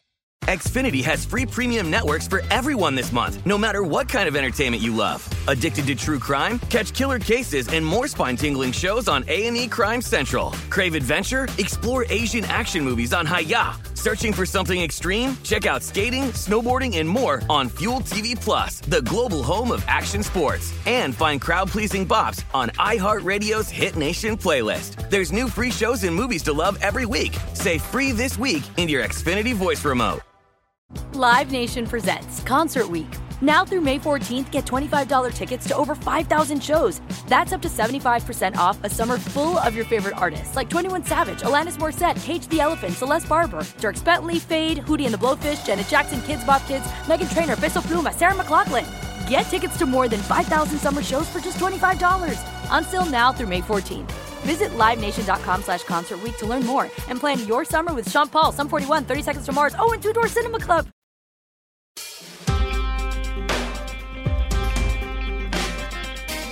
It it it could happen here. It's it's the podcast that's called It Could Happen Here. Uh, th- things fall apart and put them back together again, etc., etc. We're slightly rushing this intro because Garrison had to leave in like ten minutes, not ten minutes, but moments, yeah, we're moments away. Yeah, so we've spent a lot of time covering the sort of various aspects of the trans genocide. We haven't the, the aspect, the angle we haven't covered that much is the New York Times, and partially that's my fault because if I every time I've tried to write something about the New York Times, it's devolved into about seven hours of me reading every single time the New York Times wrote an article that was pro Hitler. So, it, you know, it's it's it's it's difficult to be what you would describe as reasonably objective when you're talking about these people and not just start yelling about the Iraq War. However, comma, other people have done a very very good job about this, and things have developed in the sort of world of the New York Times printing just. Eh, Incredibly bizarre transphobic articles. And to talk about one of these things and, and some developments on one of their stories, uh, we are talking to Evan Urquhart of Assigned Media, who has published a very, very good story about some real nonsense that the New York Times journalists have gotten up to. So, Evan, welcome to the show. Yeah, thanks for having me. Uh, always glad to talk about nonsense yeah, it's been it's been a it's been a real time. Also, here is Garrison. Yes, um, hello. Yeah, so I guess okay. I th- I think the place to start with this is getting people caught up with the incredibly bizarre story of Jamie Reed. So I guess I wanted to start there. Can you talk a little bit about who Jamie Reed is and how the New York Times and a bunch of other very less reputable somehow newspapers got involved with this? Yeah, so I mean, there are certainly reputable newspapers that have looked into the allegations of former gender clinic staff member in St. Louis, Jamie Reed, and um, those organizations, including local papers, have found that her allegations didn't uh, hold up. She, um, this was uh, months ago, kind of the beginning of the year, I believe. Um, she kind of came forward with great fanfare and an alliance defending uh, freedom lawyer and said that the gender clinic she once worked at was harming children. They weren't engaging in informed consent. They were pressuring parents to go along with these harmful treatments. Uh, horrifying stuff that, if true, would be a, just a major, major scandal, if true and um, the allegations fell apart pretty quickly. Um, numerous parents and patients came back, came you know forward saying this is nothing like what we've experienced. Um, some of that was pretty directly refuting things that she said, such as, you know, kids never got any therapy. They just saw a therapist for an hour and an endocrinologist for an hour and were immediately approved for hormones. And so people came forward saying, I did six months of therapy, I did nine months yeah, of therapy. Like, I, I, wish you could do that. Like, no, right. like, right. I mean, it hmm. was very wild and and very discredited and then, um, for some reason, apparently back in May, Azeen Ghorayshi of the New York Times started looking into this story. And um, she didn't find anything different. I mean, if you look at her reporting, if anything, she found even more evidence that Jamie Reed is not accurate and not on the up and up. But the story yeah. that she came out with is really, really weird. And, and, and, and I think the thing the thing that, that is the most I don't know, at least at least before before the most recent round of incredibly bizarre stuff. The thing that's the most infuriating to me about the sort of Jamie Reed story is that the the thing that had come out by the time the New York Times was writing about it was that it it looked a lot like if if you look at the stuff that Jamie Reed had been doing and people talking about their experiences with her, it looked like she was trying to sabotage kids getting health care because yeah, she I, personally didn't believe in it. I talked to a parent, a parent who was also talked to by the New York Times, who um, had really just wanted like an educational visit for her like eight year old. And Jamie Reed said, We can't do anything for you. Um, sorry. Uh, you know, we can only bring you in if your child is an adolescent ready to go on hormone therapy. And so after the allegations came out, this parent got in touch with the clinic Jamie Reed had left, and they were like, "What are you talking about? We do educational appointments yeah. all the time. Come in." They spent you know almost two hours talking to the family about the different you know medical possibilities in the far future and just you know trying to help educate the kid about their body and their options years and years before they'd ever need anything yeah which is really infuriating because like the actual story here is that you know, even even clinics that are like trying to do the right thing wind up with just incredibly deranged cis people who basically can at every point in the process act as a gatekeeper and decide that like you don't get to get treatment. And that's awful and is is one of them I mean, you know, even even in place even even in parts of the US at clinics that are good, that is a thing that can just happen to you is you get this sort of gatekeeper stuff. But instead of doing that, instead of again covering the story they had been handed about someone trying to keep kids from getting health care, they did this they you know this this turned into this like like full court press against wait, Gary, you my, you all right? my, I, close, I have to close my door because the air conditioner is way too loud in the oh, other room. Okay. But Is the cat sitting But now the cats start screaming at the door. But now I open the door, they and they don't want to come in. So they're just like on the threshold, just like staring at me. like, make a choice: come in or come out. And I think I, we're, leave, we're leaving this in. This is great content. They're out. They're gone. They, okay. they had their chance. They they blew it. Yeah, what happens instead is this is this sort of like full court press with a bunch of you know, like starting in sort of conservative media and then moving into sort of liberal media, like oh. using this story as an example of like why why we have to like stop like we have to shut down clinics and stuff. All and while I, I children's know. hospitals are getting bomb threats. Uh, yeah, constantly, uh, every mostly, day mostly due to kind of prodding by ghouls at the Daily Wire who are hunting for clicks. And yeah. that is also a, a big part of this is like the, this tactic of attacking like healthcare centers and clinics proved to be a pretty good recipe to go viral. Um, that's what the Daily Wire discovered, and that's something the New York Times certainly took notice of as well. Uh, said, "Hey, this is this is a way to drive a lot of attention towards our website." Um, and that that is just another another angle about this this sort of thing, which also like it, it, it leads to real world consequences, not just in terms of healthcare getting restricted, but also like threats of violence against doctors.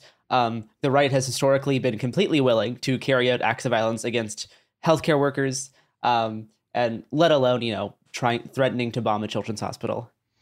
Yeah, and the exact allegations were were really devastating for these families. I mean, Absolutely. I talked to Heidi, who's, you know, her daughter's personal medical history was misrepresented, shared with the world, shared in a million articles, and used to um, to fuel gender affirming care bans. You know, I mean, that is like really damaging for a like yeah. 17, 18 year old who's just trying to like live her life in kind of a conservative town.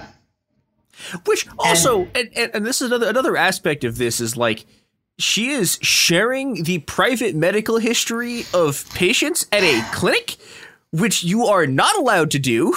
That is a, which is very funny for people who rant about these. All of these people they yell about HIPAA literally HIPAA. all the time. They always and we scream finally HIPAA. got one. We finally got an actual HIPAA violation, and uh Yeah, I think the HIPAA thing has been. I mean, you know, Azeen Ghorayshi could have gotten that story. I feel like. I mean, I think it's been really undercovered. My understanding is that healthcare workers are not supposed to have to share information that's identifiable to the patient. Yeah. And we have a patient saying, I could tell this was my story. And so, again, I'm not a lawyer, but I think that people have underestimated the extent to which real families could look at these allegations and say, This is me, hmm. twisted, distorted, used to hurt my family and other families like mine. And there's kind of no outrage about that. It's kind of this neglected backwater of this story. Yeah, and I mean, I mean, the thing it reminds me the most of is the is the original like vaccines cause autism story, where you have someone who is incredibly politically motivated, who is incredibly unreliable, who's demonstrably unreliable, who is not someone who's you know who's someone who in the field everyone's like what what is going on here? This is complete nonsense. Who like misrepresents and just straight up lies about about like about about their patients. And then also it turns out like has abused their patients or in, the, in this case it's not has abused their patients but in this case he's like has successfully like stopped parents from being able to talk to the clinic about what the options for their kids are. But the media sort of doesn't care about that. All, all they all they see is sort of this story and they they just sort of latch onto it and then they spread all of this stuff. And it's like you know it reminds it reminds me a lot of that where like you know we're still dealing with the consequences of just the completely fake bullshit about like vaccines vaccines supposedly causing autism which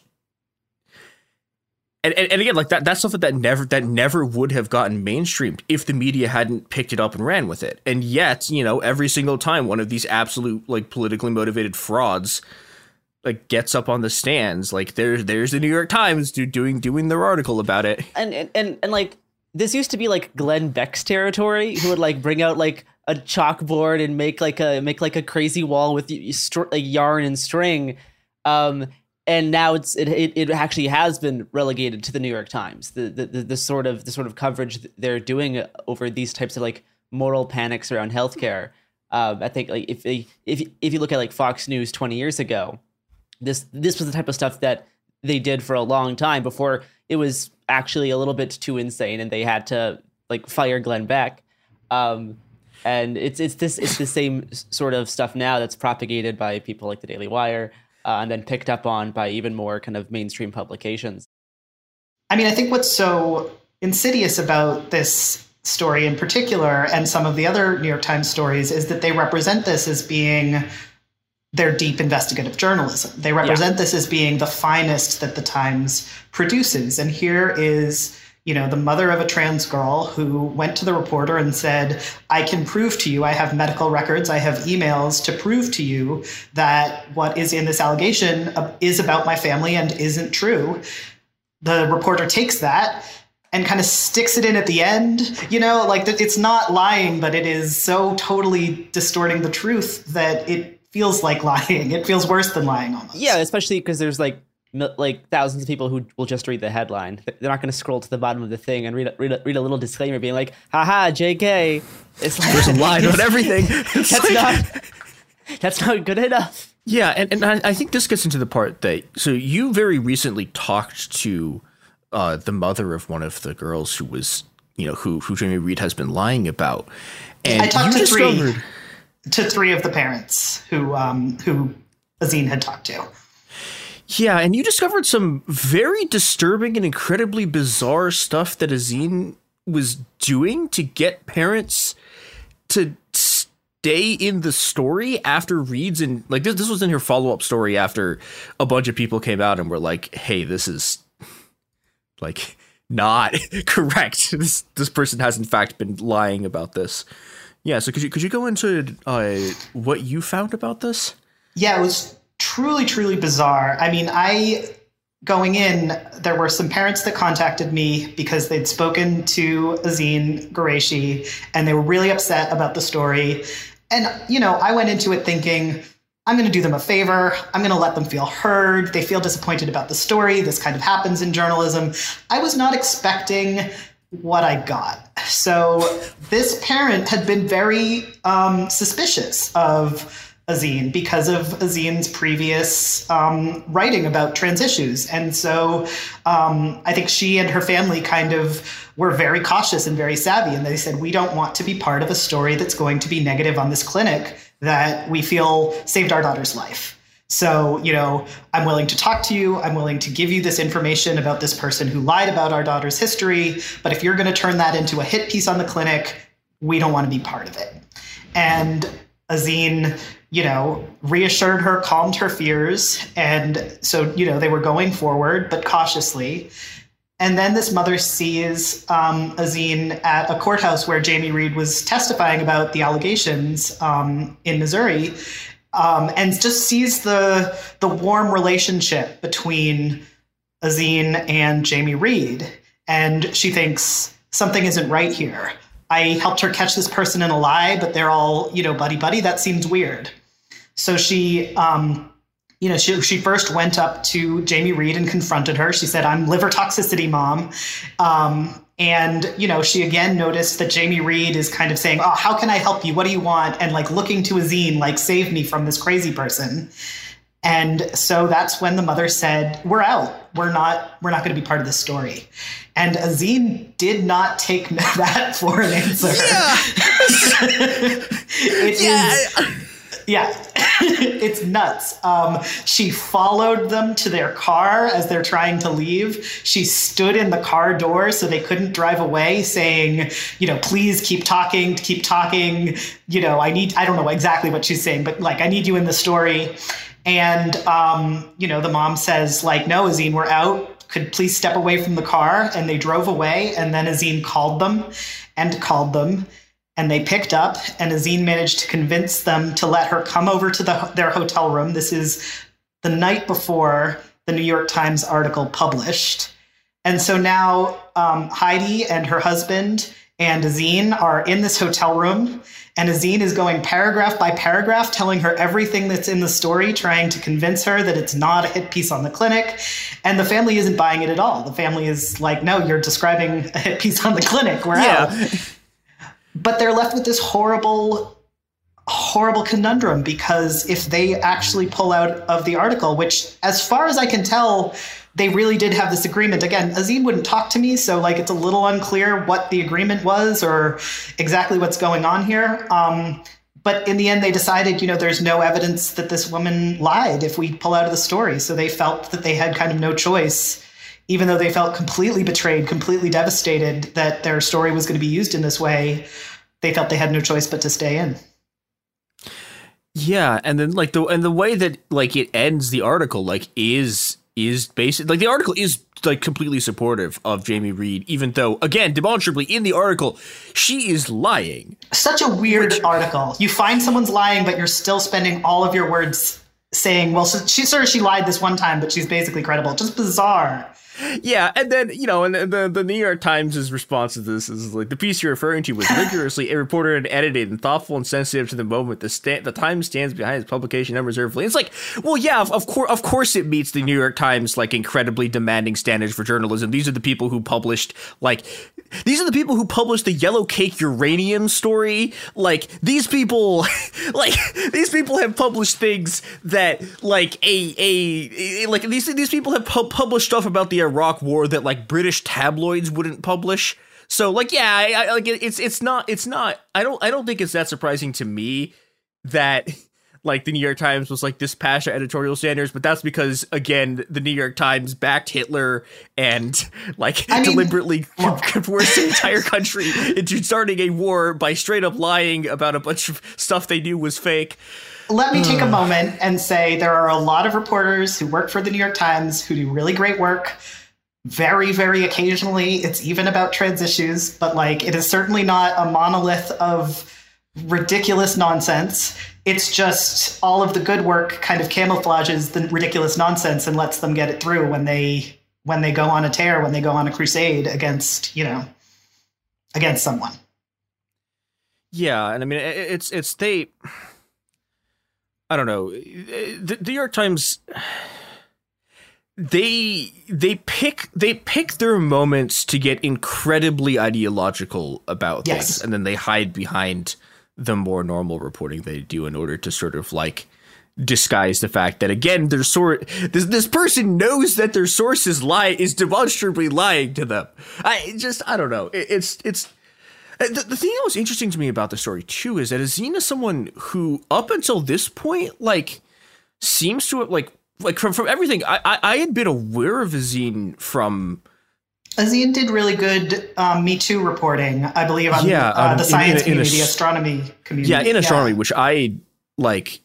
A, th- thing I don't talk about enormously was that I did astronomy for a little bit. I didn't do very much astronomy, but there was a there was a, a small amount of time where I wanted to do astronomy, and so like I knew a bunch of the people like in that scene. And Azeen had a very very good rep there as like the person you could go to to talk about like like to, to, to do a B two story, which makes it even more weird that you know I, I guess this is just I don't know. I'm, I'm hesitant to just brush this off as sort of like trans brain where like some like a, a cis reporter starts covering trans stuff and just completely loses their mind, but you know it, it's it's a really startling and disturbing like shift from this I mean, person who had a very very good rep on yes like as someone you could go to to like her standing in someone's car door trying to stop a family from driving away because they want because they don't want to be involved in a story where she's lying about them?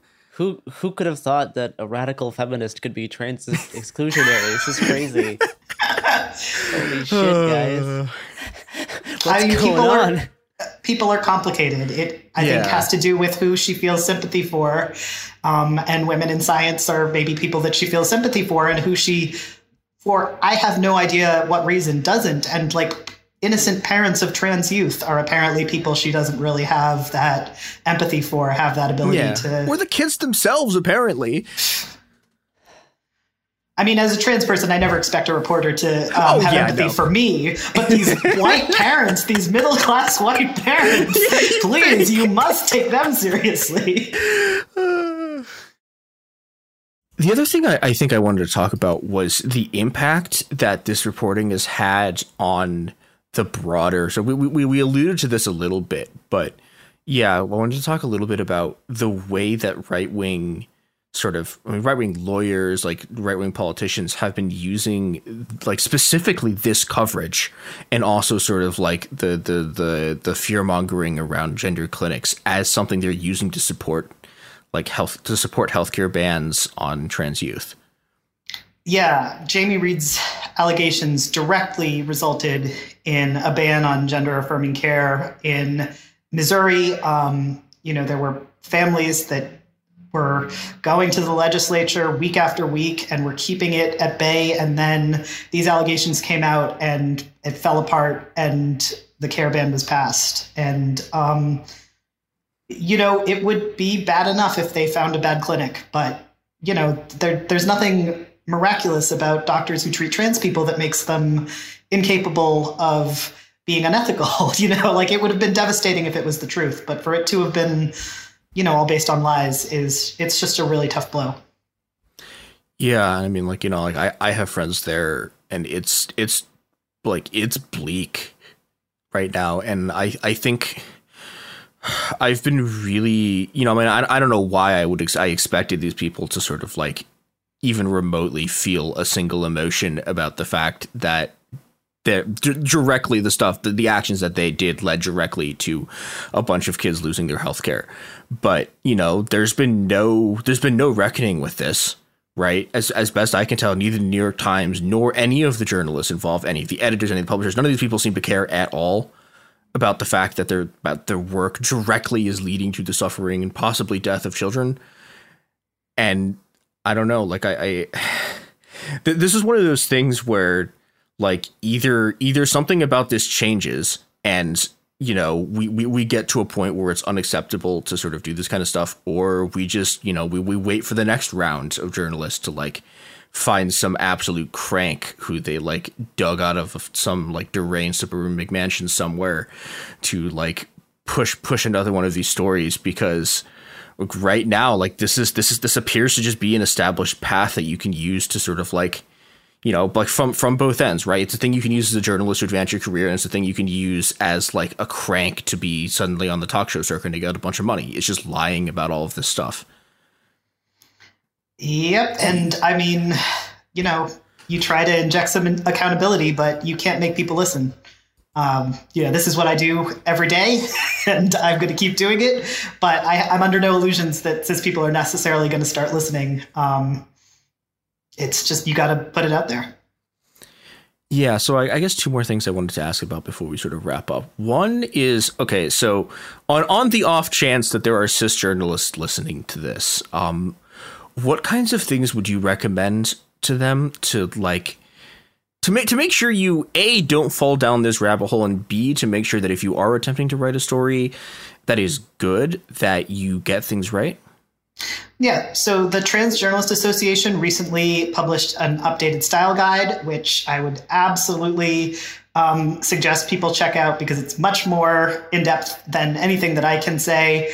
But I think that the biggest pitfall people have is thinking that they understand more than they do.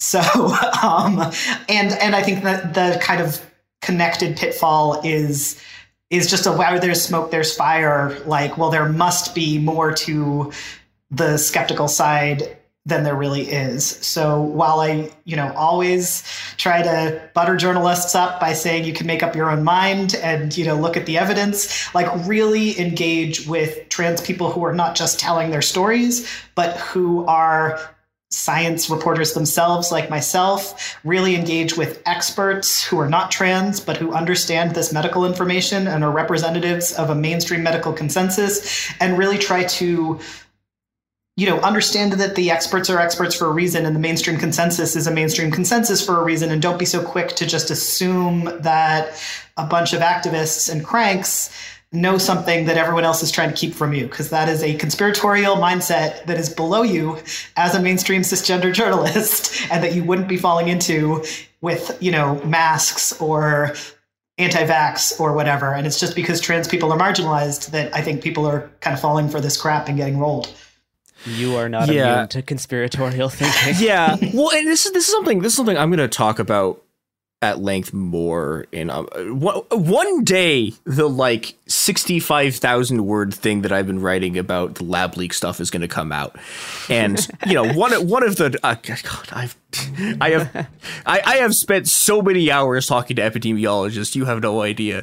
But uh, one one of the things that, you know, comes up there and it comes up also just in general science conspiratism is if if someone like people who actually do normal science do not start yelling about how they're being censored by the scientific establishment and like there's a, a, giant conspiracy to stop them from talking about their work even people who legitimately are being like actually screwed over by scientific establishment right people who have been abused people you know like people of color people from marginalized backgrounds who like I like I know these people, right? I grew up with a bunch of these people. They don't talk like this about that, the only people who talk like this are absolute cranks. And it would be really great if journalists realized that like actual scientists don't talk about science in, in in a way where they're like ah the medical establishment is censoring me.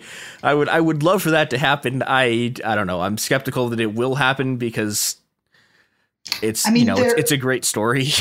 Everyone knows that there are times when the medical uh, or when the medical or scientific establishment is wrong you as a lay journalist are probably not going to be able to tell i'm sorry which times those are so slow your roll don't envision pulitzers and get grounded on you know what the basics are instead of thinking that you kind of know better than the people who spend their lives researching this is my um, entreaty to journalists who maybe don't realize how transphobia might be playing a role in their wanting to believe certain things. And I guess the last thing I wanted to ask you about, uh, yeah, I wanted to ask you about the trans data library because I'm very excited about this. This sounds rad. Um, yeah. So, um, you know, a few months ago, I started working, um, you know, with some other people in the trans community, most of whom are, you know, staying anonymous, on um, a resource to try and help people who, you know, we really envision people who are in good faith but trans issues are not their main thing. You know what I mean? So like not somewhat not Azeen Ghorayshi, but maybe Azeen Ghorayshi of five years ago. You know what I mean? the person who is a journalist who wants to get the story right, but there's so much misinformation out there. There's so many groups with so many different names. They're very skilled sometimes at, as presenting themselves as you know legitimate. Um, so this is the Trans Data Library, um, upcoming hopefully by the end of the month, is going to be a kind of um, you know wikipedia for the user not wikipedia in not like editable by the community because that's very bad idea for trans stuff yeah. Um, a, a resource on what are these groups who are these activists what have they done in the past it is intended as a journalistic resource not an activist resource which just means you know, if someone is, there isn't anyone like this, but if someone is a Nobel Prize winning scientist, we're not going to pretend they didn't. You know what I mean? If someone has legitimate credentials, you will find that out. If someone has said things that are discrediting, you'll find that out, but it isn't just a list of the most discrediting things someone has said. And we are going to, um, you know, directly try to get this out to journalists, local journalists, particularly people again who have decent coverage, not people who are, you know, already on a tear, and to democratic politicians who similarly are, you know, sympathetic but might need an extra source of information. Um, and yeah, it is um, it is coming. I want people to be aware of it so that they can start spreading it and sharing it when it does, so that we can hopefully try to um, you know, just get some basic information into the hands of people who I think desperately need it. They may not know that they desperately need it, but desperately yeah. need basic information on some of these groups and some of these bad actors.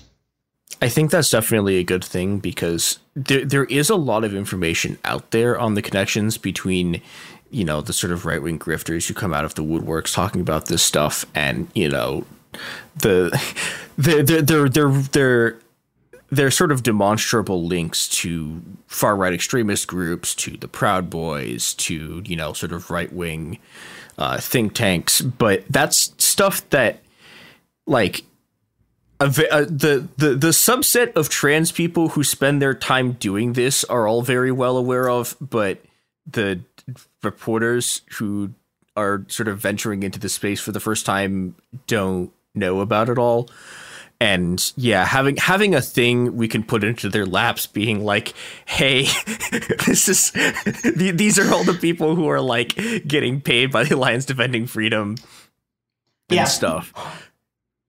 Yeah. Yeah that's what i'm hoping to make. Um so the URL is probably going to be transdatalibrary.org. It is a little broken right now. Go to assignedmedia.org. You know, follow me, follow my Twitter, follow my project, and watch that space for the Transdata Library um, because I'm hoping it can do some good. Yeah, I'm I'm I'm excited for it, and yeah, um, do you have anything else that you want to say before we close out? I think that's it for me. Thank you so much for having me on. This was really fun.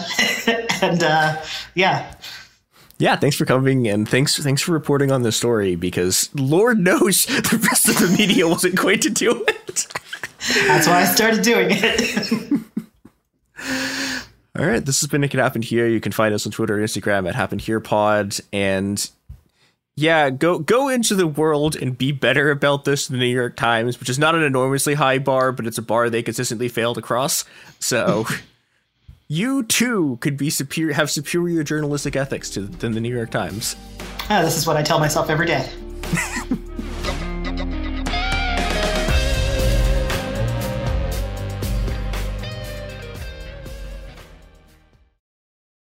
Xumo Play is your destination for endless entertainment. With a diverse lineup of 350 plus live channels, movies, and full TV series, you'll easily find something to watch right away. And the best part? It's all free. Love music? Get lost in the 90s with iHeart 90s, dance away with hip hop beats, and more on the iHeartRadio music channels. No logins, no signups, no accounts, no hassle. So what are you waiting for? Start streaming at play.xumo.com or download from the app and Google Play stores today. All you can stream with Play.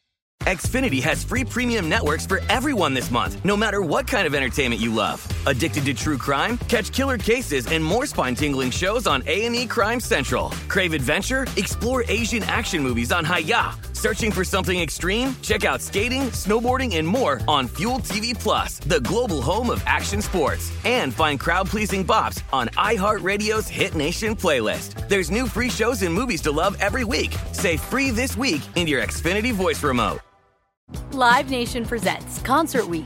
Now through May 14th, get $25 tickets to over 5,000 shows. That's up to 75% off a summer full of your favorite artists like 21 Savage, Alanis Morissette, Cage the Elephant, Celeste Barber, Dierks Bentley, Fade, Hootie and the Blowfish, Janet Jackson, Kidz Bop Kids, Meghan Trainor, Peso Pluma, Sarah McLachlan.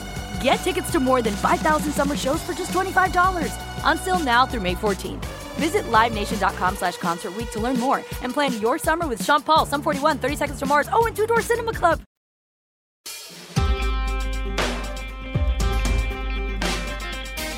Welcome, everyone, back to It Could Happen Here, a podcast about things falling apart and sometimes stuff that's slightly less depressing than that. But not today. Today, today we're talking about the falling apart sort of thing. Uh, and our our you know continuing coverage of what we like to call the crumbles here today leads us to a little state called New Mexico, and specifically a little city in New Mexico called Albuquerque. Um, if you have been kind of casually skimming the news uh, about the American Southwest, you might be aware that the governor of New Mexico has recently announced a ban on citizens carrying openly or concealed with a license firearms within the county that contains Albuquerque. Um, the justification for this is a recent surge in gun violence uh, in the state, uh, most of which is centered on Albuquerque.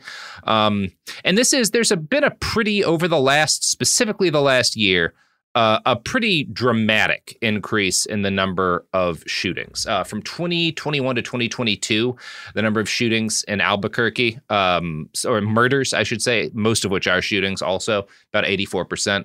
The number of murders in Albuquerque almost doubled. I think it's, and, and I think still, you know, it's gone down a little bit this year, but there's still about 50% uh, higher than the normal rate. Um, now, uh, as you might guess from the fact that uh, you've probably watched Breaking Bad 15 years ago or whatever, um, the drug trade, drug trafficking, drug deals gone bad uh, have something to do with this. But I think this year, about 17, something like that, 17, 20% of, of the, uh, the homicides in Albuquerque are drug related, but a much higher number, above 70%. Um, the police have given the uh, sort of kind of primary cause as individual disrespect. Um, now, what does that mean? Well, it means uh, kind of what you'd think of it people getting into shit with each other and somebody pulls a gun, right?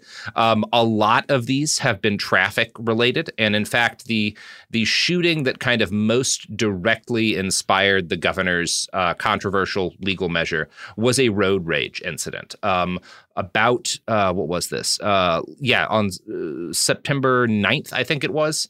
Um, an 11 year old boy was shot and killed in a road rage incident uh, as his family was leaving a minor league baseball game. Um, it looks like his aunt cut off another driver. Uh, the driver followed them and fired 17 shots into the car. The 11 year old boy was killed, and his aunt is still in uh, in the hospital uh, in unstable condition. Uh, at least last I checked. Um, after this shooting, and this is by the way, you know, prior to this, there was another case where a little kid, I think a four year old, was killed in another road rage shooting incident. Um, we don't know who shot the kid in this instance. We don't know if it was, a, for example, a citizen legally carrying a firearm or somebody. Um, although in the state of uh, uh, New Mexico, you are allowed to carry uh, a, a, loaded firearm in your vehicle Um, you're not allowed to walk around with it concealed without a license, but you're allowed to conceal it in your vehicle.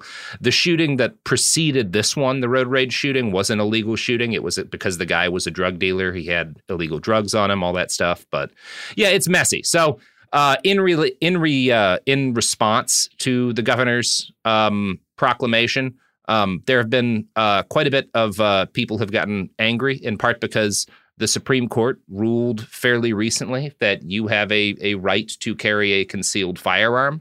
There are some barriers states can set up in terms of licensing, but you can't stop people from carrying, like, you have to have a legal avenue for people to carry concealed firearms. That's something that the Supreme Court has said you have a right to do.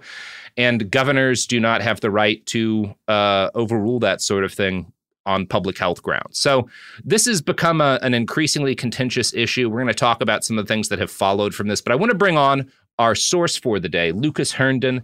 Lucas is a New Mexico based activist, um, someone we've had on the show before, uh, as well as a, a gun owner. Lucas, uh, welcome to the program.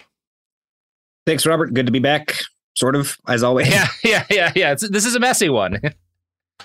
Yeah. Um, yeah. So that was a good a good summary of uh of of what got us here. Um this uh the the executive order was dropped Friday afternoon and um I I immediately went to my work chat and said, uh, hold on, y'all, this is gonna be a wild weekend. And as you can imagine, it was. There has been incredible responses from sort of everybody uh, on just sort of yeah despite political ideologies um, the responses have been swift and ranging in their um, loudness let's say. Mm-hmm. uh, and it's created a yeah national buzz. Um, a number of right-wing talking heads from the state have now you know been brought into national talking spaces. Uh, we have seen the news bounce around the far right um, blogosphere, and you know it's made it to Alex Jones and that kind of ilk. Um, yeah. But then, of course, you know, and so obviously there's the there's that far end of the spectrum, and you know, then there's the response here in the state, uh, which is you know ranging from supportive to indifferent to angry to all you know all the different things you can think of. Yeah, one of the things people may be kind of confused about this. One of the things that's problematic about this is specifically the fact that it is restricting citizens who have concealed carry permits from continuing to carry uh, in in the, the county. Uh, states have a right to, at least currently, the Supreme Court has not, you know, ruled counter to that. Currently, have a right to restrict people from open carrying and you have a right to restrict people from doing stuff like have unlicensed carrying a handgun in your car, right? Uh, in the state of Oregon, for example, you cannot carry a loaded weapon in your vehicle without a concealed carry permit. Um, as far as I'm aware, there's not been any sort of constitutional challenge to that. There may be in the future.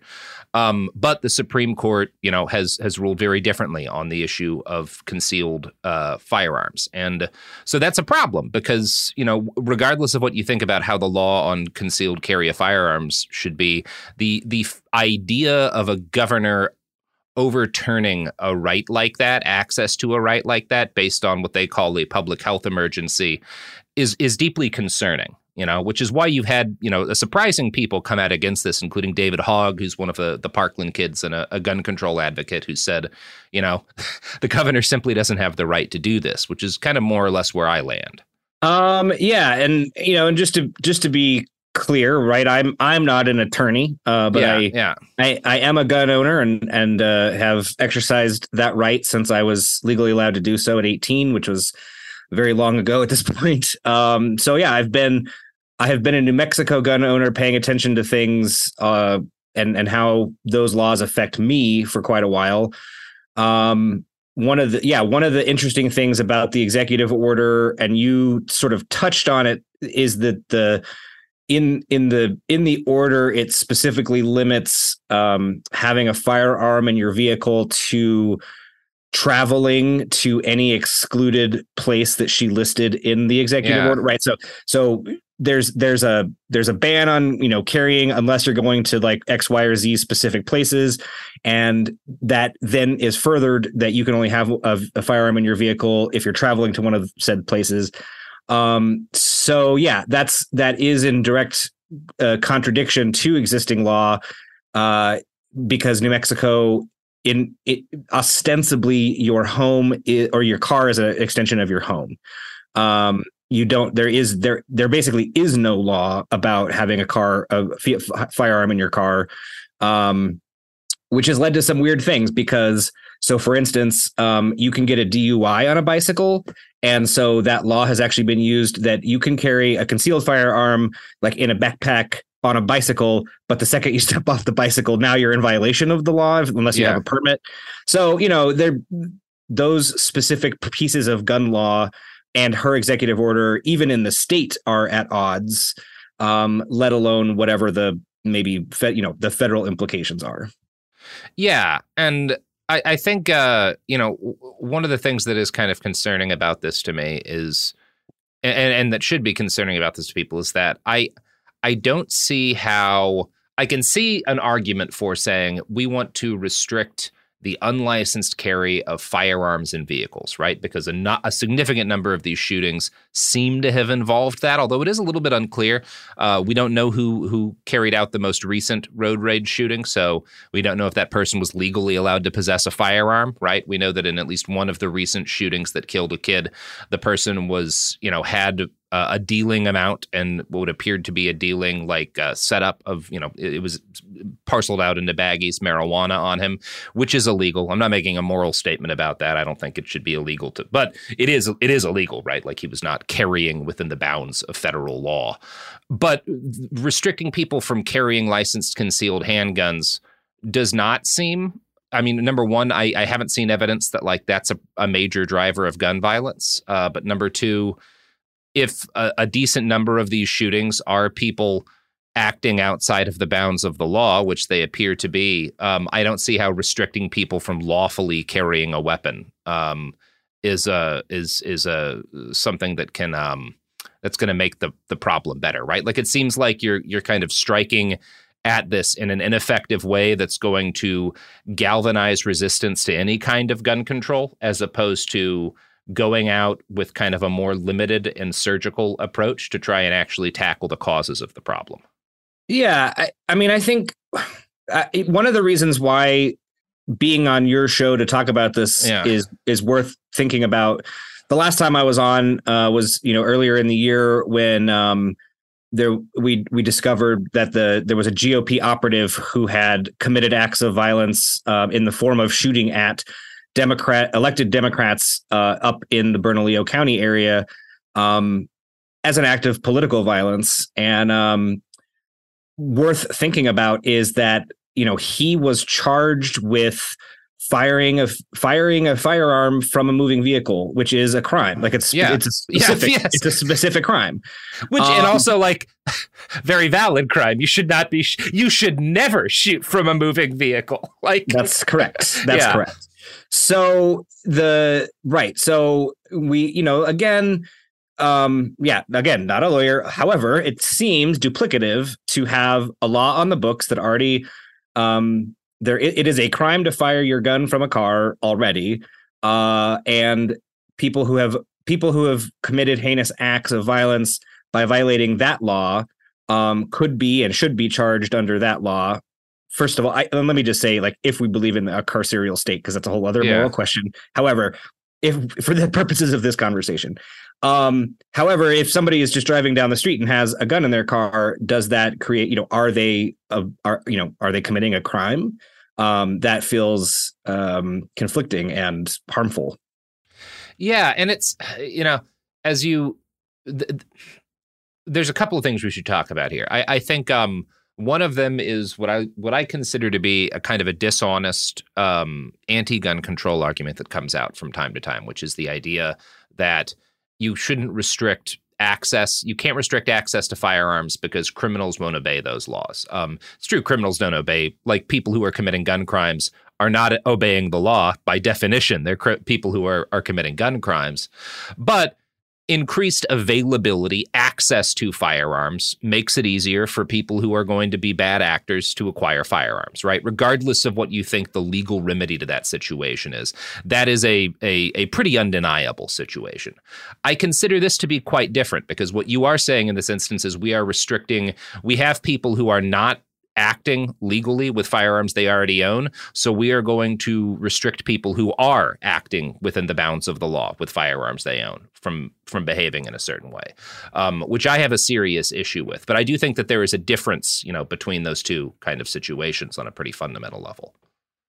Yeah, I I would agree, and um and and the disingenuous um knee jerk response from the far right over this, while completely expected, um, that's exactly what you know. That's exactly what they're doing, right? They're equating this ill-informed, uh, poor, poorly worded. I don't, however you want to say it. They're they're they're taking this thing and and using it as a pretense for all their uh, f- far right propaganda extremes. Um, you know, calling to impeach the governor because she's you know intending to violate the constitution or some silliness yeah. like that um which is yeah which is just yeah it's that's just far right conspiracy masturbation in, in my opinion yeah.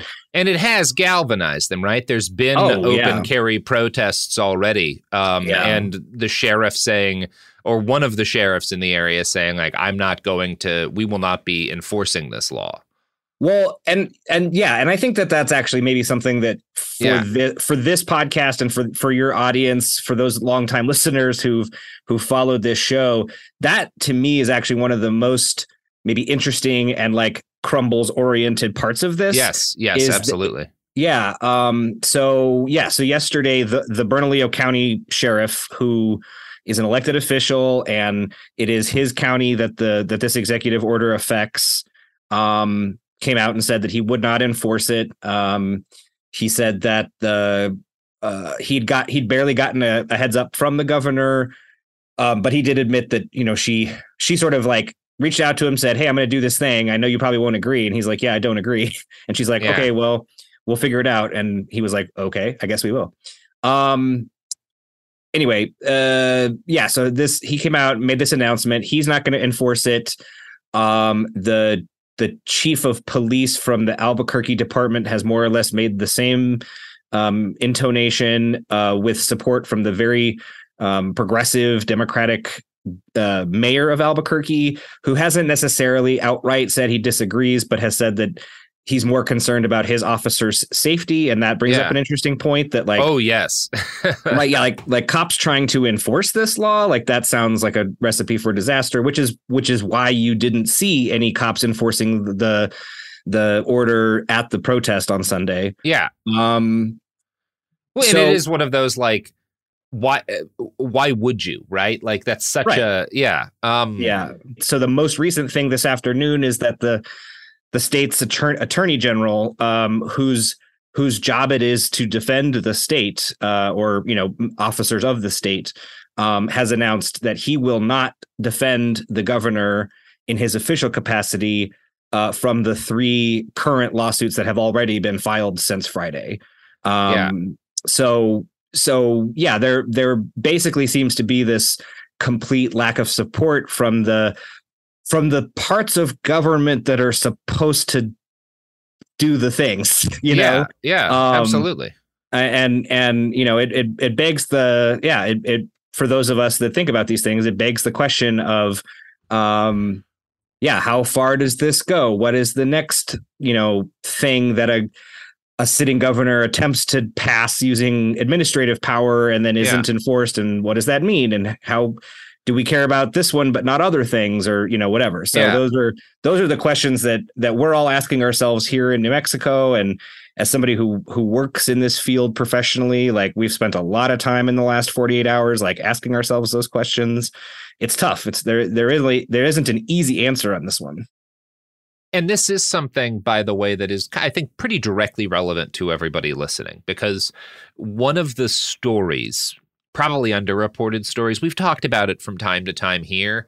You know, it was something that kind of was was in the DNA of the original, you know, run of it could happen here, but probably we could stand to talk about it a lot more is the rise of those common term these guys use for themselves as constitutional sheriffs, right? And there is this, this is a long-standing belief on the far right. It comes out of really the 70s and 80s is when a lot of this stuff started cooking. But this belief that has kind of formed over, you know, particularly the last 20 years, that the sheriff constitutionally is the highest law of the land, basically, right? Um, and so you can have sheriffs who refuse to, particularly, and this is where it comes in most often, refuse to enforce gun control laws, right? Right. Um, and this is sort of you've got a lot, you know, a lot of some of this came got sort of like mixed in with a lot of the election uh uh bullshit on the right where like you had a lot of sheriffs, you know, um, there was a lot of concern as to how they would respond to uh, states and and the federal government sort of enforcing, you know, um, uh, or uh, stopping, you know, the Trump administration from doing some certain things around the counting of votes. You know, there was a lot of real like concern about that, and I think this is something that is going to continue to be more and more of a problem because a lot of these sheriff's departments are completely out of fucking pocket, right? These are, and by the way, with sheriff departments, not that being part of a police hierarchy in a traditional sense provides much restraint but sheriffs are completely fucking out there right like they are there are not it does vary from state to state but there's not any sort of like central requirement about like what it takes to be a sheriff or a sheriff's deputy a lot of them are just dudes right like that's right. why you had it was either in New Mexico or Arizona, like a small sheriff's department basically selling to like celebrities. You can become a sheriff's deputy here, like work a weekend a year, and then you can carry a concealed handgun wherever because cops get that right, you know? Right, right. Like, yeah. Yeah. Yeah, so uh, I just want to be clear because what you're talking about and, and how it pertains to New Mexico is is both 100% correct and yeah. has and has and has happened here um it could happen here but yeah. is uh but in the case of this yes, yes. issue right now I wanted to bring that up yeah yeah Bernalillo County Sheriff took office this year he is a Democrat yes um he's a man of color uh not this is not me making excuses for cops no no no but I just to be clear about this and he is generally disliked by the right yeah. and has been seen as you know whatever soft on crime and stuff which he hates um, yeah and has tried he's tried real hard to sort of buck that yeah. position um and and so and and that which which makes this all the maybe worse right? That that yeah a, yeah. a democrat elected in a democratic county with a you know the the city the the state's largest democratic municipality right? Like for that guy to be like yeah not gonna not gonna do this. Um and and i also th- there's something that needs to be said here.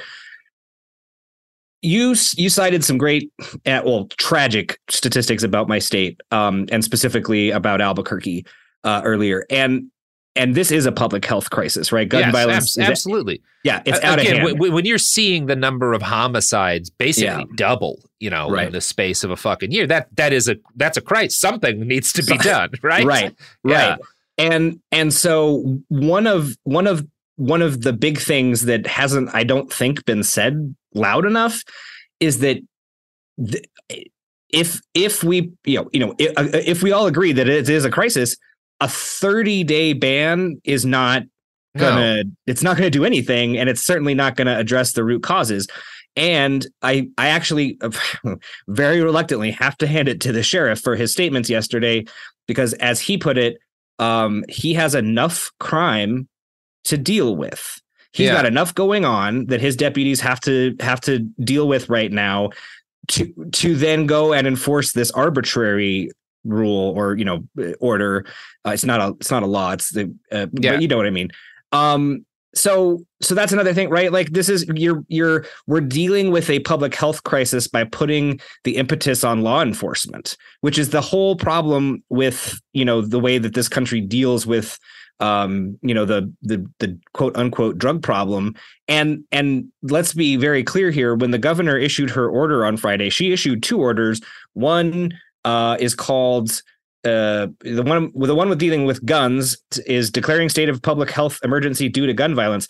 But the, at the same time she issued one saying declaring state of public health emergency due to drug abuse.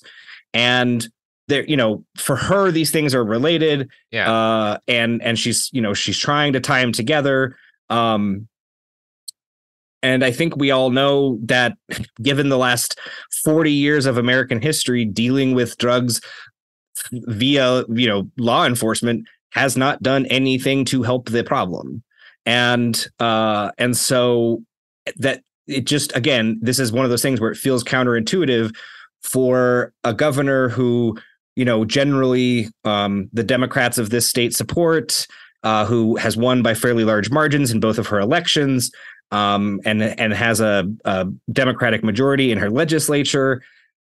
That for her then to um, issue this order and put more uh, requirements on her law enforcement that she's expecting to yeah. you know also then carry it just doesn't it doesn't make sense right and so that's where we're all um it's, scrambling. it's it's there's a couple of things that fi- make this so dangerous. One is that it's this unnecessary own goal right? You know as you stated this is not this and, and i didn't want to be uh, sort of intimating that he was that this sheriff is not particularly tied in directly to some of these longer standing weird constitutional sheriff things but it does tie into this this pattern of sort of conservatives backing sheriffs against uh con- like state power and against federal power that they dislike and in this case one of the things that makes this so toxic is they have a point, right? This this order is not constitutional, and giving right. them ammunition like that is number one, it strengthens right wing organizing in a way that is, you know, dangerous, but also it's completely unnecessary. It's complete. It, it, it does not address the problem, and the problem is is is very like extremely serious. And so I, I find this kind of distracting from realistic solutions here. You know, which which by the way can can you know probably do um, to some extent involve restricting you know uh, certain uh, uh, the ability of people to carry in certain situations to carry in certain ways in certain situations i think sure. one of the I, yeah hmm. oh yeah yeah no no yeah, yeah. A, well i was just gonna i just want to you know for for folks interested in you know what new mexico has done um, things that have happened in the under this administration are there are there have been some advancements that as a gun owner i support one was closing private sales as a thing. Um, you know, I grew up buying guns out of the backs of cars. Yeah. Um, uh, wild. I have some wild stories about that. Um, but that was a fully legal thing to do. We had private sure. sales in this in the state. Well, I bought um, a lot of car guns. You know? Yeah, yeah, yeah, yeah. And it I, is fun, but we should probably right. probably that's not probably there should probably, be some yeah probably yeah um and espe- and and especially for those of us that don't have anything restricting us from purchasing firearms there's no reason to not just do anyway yeah. so so that being said so the new mexico did did end private sales uh so that's one thing and then this last year um we instituted it's not a full safe storage law but it it goes a long way into into instituting a safe storage law it specifically um creates a situation where if a minor gets access to a gun that was not secured and then commits a crime with it, then the per the owner of that firearm is then held liable. Um, and it has been used now twice in two fairly high profile tragic shootings um, yeah. in the state. Oh, I should note here a decent number of the recent spike in homicides have been children getting access to uh, firearms owned by adults, yes. either accidentally or purposefully using them to shoot and, yeah. and kill people, right? Yeah. So yeah. As, as, you, yeah, the law, the law is the law is called the Benny Hargrove Act, which was uh, named in in honor of a of a young man who was killed at a middle school by a fellow middle schooler. Uh, with a gun that the guy got off of, you know, that the kid got out of a, a you know, a bedside drawer. Um, yeah. And uh, yeah, and as again, as a firearm owner, like I, am sitting across from my safe right now. I, uh-huh. I keep my guns locked up so there are there are practical solutions here yes and um and i know that this country has a hard time talking about guns without it getting yeah. out of pocket very quickly um but there are practical solutions um we have you know one, one of the interesting responses from democratic lawmakers in the state over the last you know 3 days has been a call for a special session of our legislature to discuss what some of those things might be. The trouble with that is that in the, everybody's got this like knee jerk thing, and everybody wants to talk about crime. I'm using big air quotes, crime, um, and and which is in direct uh, counter, you know, counterance to the idea that this is a public health crisis. So, you know, we have a lot of reservations about what what might come out of a session like that. Um, we would have to do a lot of work to protect you know some of the things um, we've we've you know we've done a lot to uh, protect people from the carceral system in this state, which is um, hella predatory. Um, and so those are protections we want to keep, you know, keep in place. But it's easy for the right, of course, to blame. Like that's the reason. The reason the reason why shootings have increased is because um, we let people who've been arrested for um, you know petty theft or something out of out of jail. Yeah.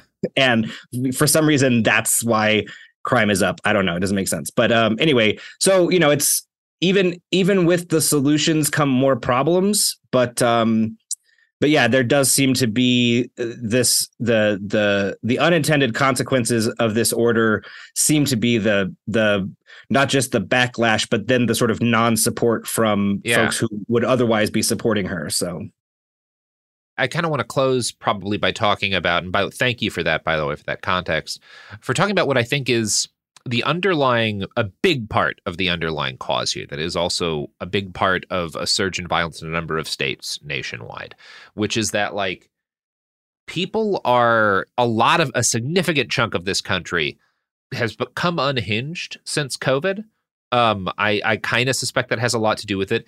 But you are seeing in a number of states a significant amount of like anti social violence. Um, violence that occurs because somebody cuts somebody off in traffic, somebody gets into an argument at a store, you know, somebody gets into an, an argument at a parking lot.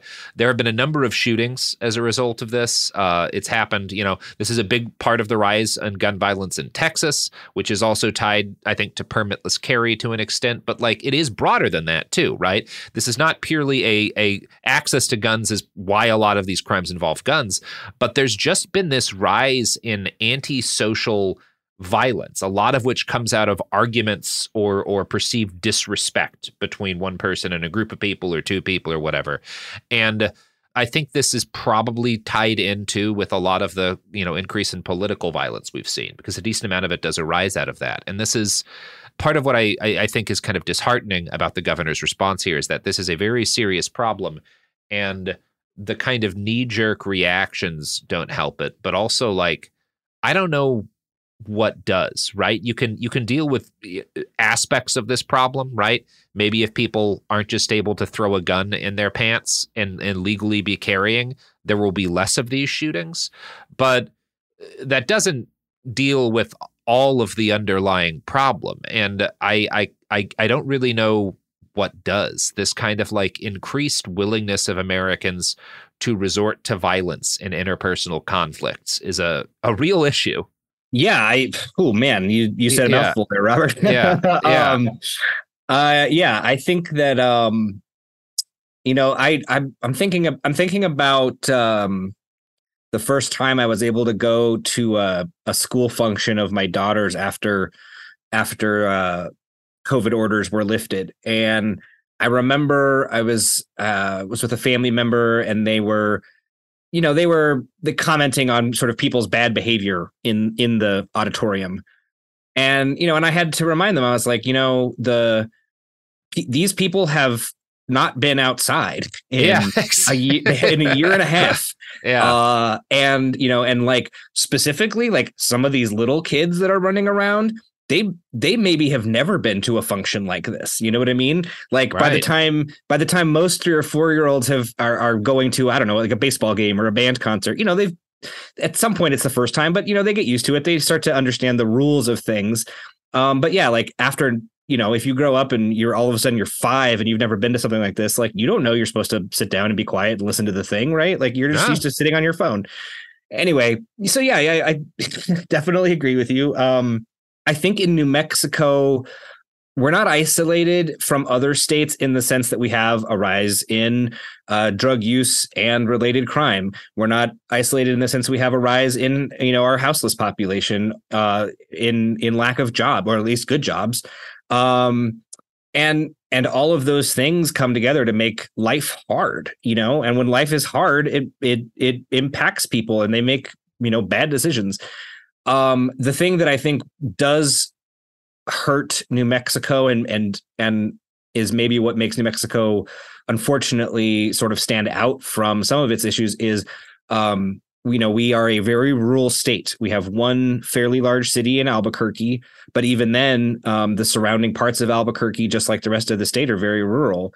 Um, and there's a certain amount of you know we just as a state we are lacking resources and always have you know we rely so heavily on one industry and uh, without without the systems in place to um, ensure that people have a place to live or you know a, a meal to get a job to go to um, recreation that they can afford things like that. I mean it is tough. Um, it is just tough out there. And i'm i'm privileged and i get to you know i am i'm i'm raising my daughter in a home that you know we want for very little.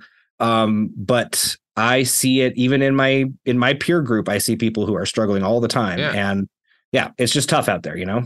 It is it is. And i honestly, you know, um, New Mexico and Oregon are similar in a lot of ways, and that they're both very low population. I think we're both at around four million people, if I'm not mistaken.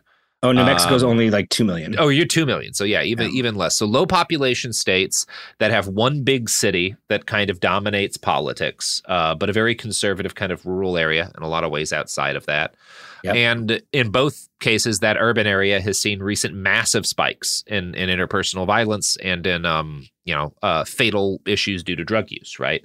Yeah. Um, now, one of the thing, obviously, one of the things Oregon has coming through it is because of all of the retirees and stuff here, like a much higher tax base, right? So there's theoretically more resources, although I tend to argue very incompetently applied. So most of those don't actually get out. But you do you do have this kind of this this is one of these places where this urban rural divide is is is both a lot stricter and where this state that is the majority of the population um, and is dealing with such severe issues is also kind of the political center of, or this the city is also the political center of the state.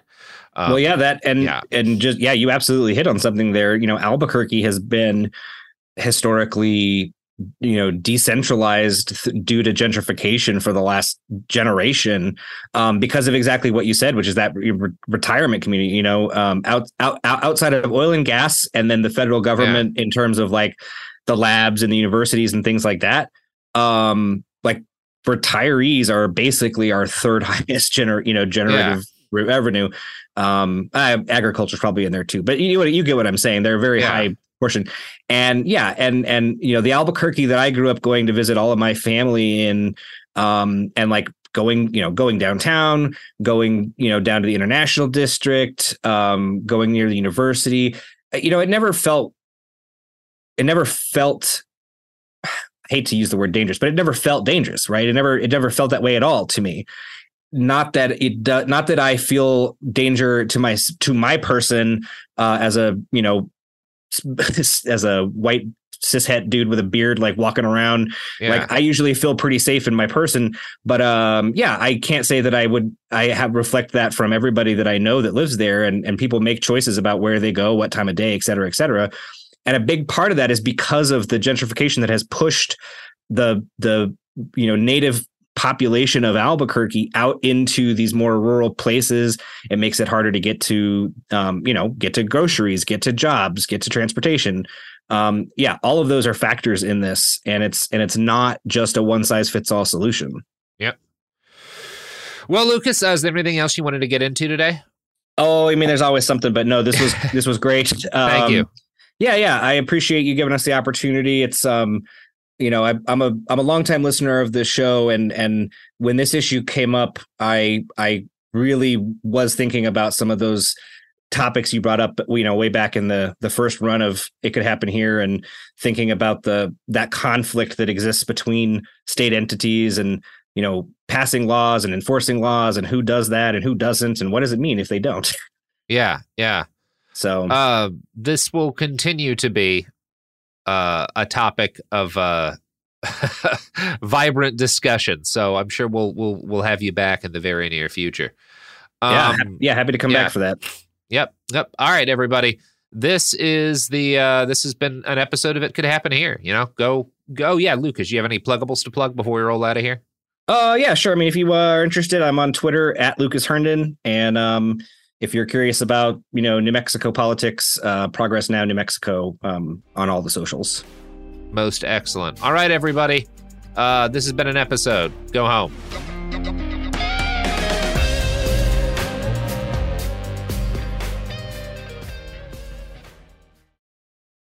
Xumo Play is your destination for endless entertainment. With a diverse lineup of 350 plus live channels, movies, and full TV series, you'll easily find something to watch right away. And the best part? It's all free. Love music? Get lost in the 90s with iHeart 90s, dance away with hip hop beats, and more on the iHeartRadio music channels. No logins, no signups, no accounts, no hassle. So what are you waiting for? Start streaming at play.xumo.com or download from the app and Google Play stores today. All you can stream with Xumo Play. Xfinity has free premium networks for everyone this month, no matter what kind of entertainment you love. Addicted to true crime? Catch killer cases and more spine-tingling shows on A&E Crime Central. Crave adventure? Explore Asian action movies on Hi-YAH. Searching for something extreme? Check out skating, snowboarding, and more on Fuel TV Plus, the global home of action sports. And find crowd-pleasing bops on iHeartRadio's Hit Nation playlist. There's new free shows and movies to love every week. Say free this week in your Xfinity voice remote. Live Nation presents Concert Week. Now through May 14th, get $25 tickets to over 5,000 shows. That's up to 75% off a summer full of your favorite artists like 21 Savage, Alanis Morissette, Cage the Elephant, Celeste Barber, Dierks Bentley, Feid, Hootie and the Blowfish, Janet Jackson, Kidz Bop Kids, Meghan Trainor, Peso Pluma, Sarah McLachlan. Get tickets to more than 5,000 summer shows for just $25. Until now through May 14th. Visit LiveNation.com slash Concert to learn more and plan your summer with Sean Paul, Sum 41, 30 Seconds to Mars, oh, and Two Door Cinema Club.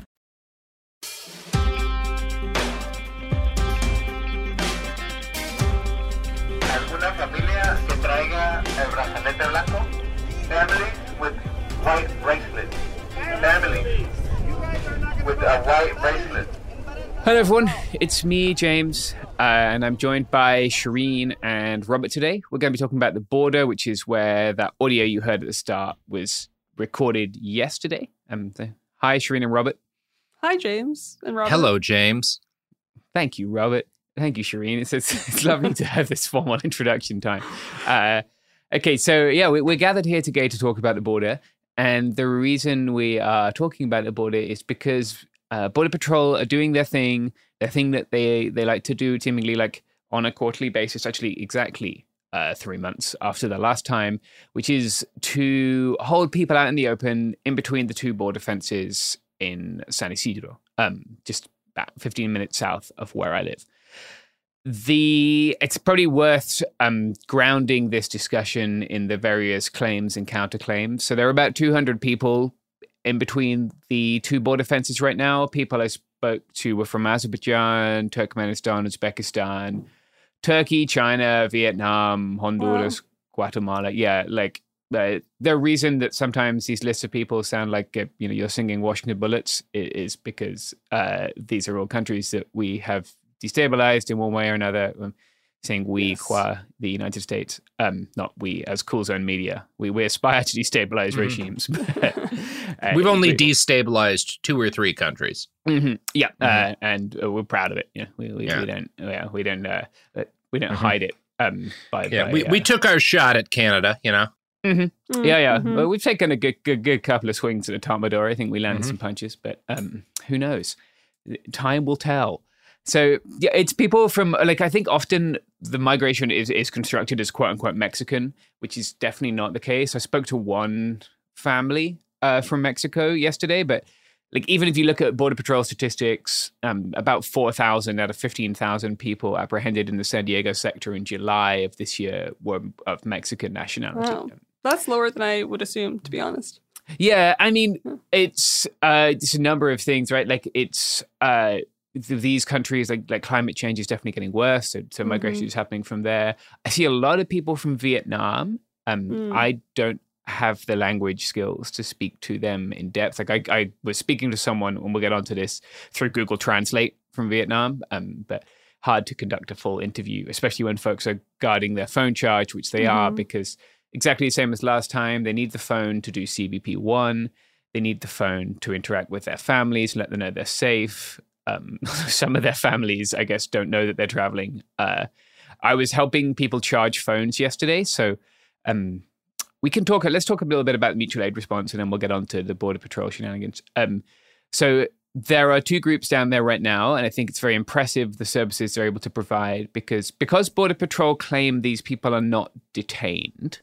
mm-hmm. that means that they are therefore not obliged to provide any services to them, right? Right. Um, yeah.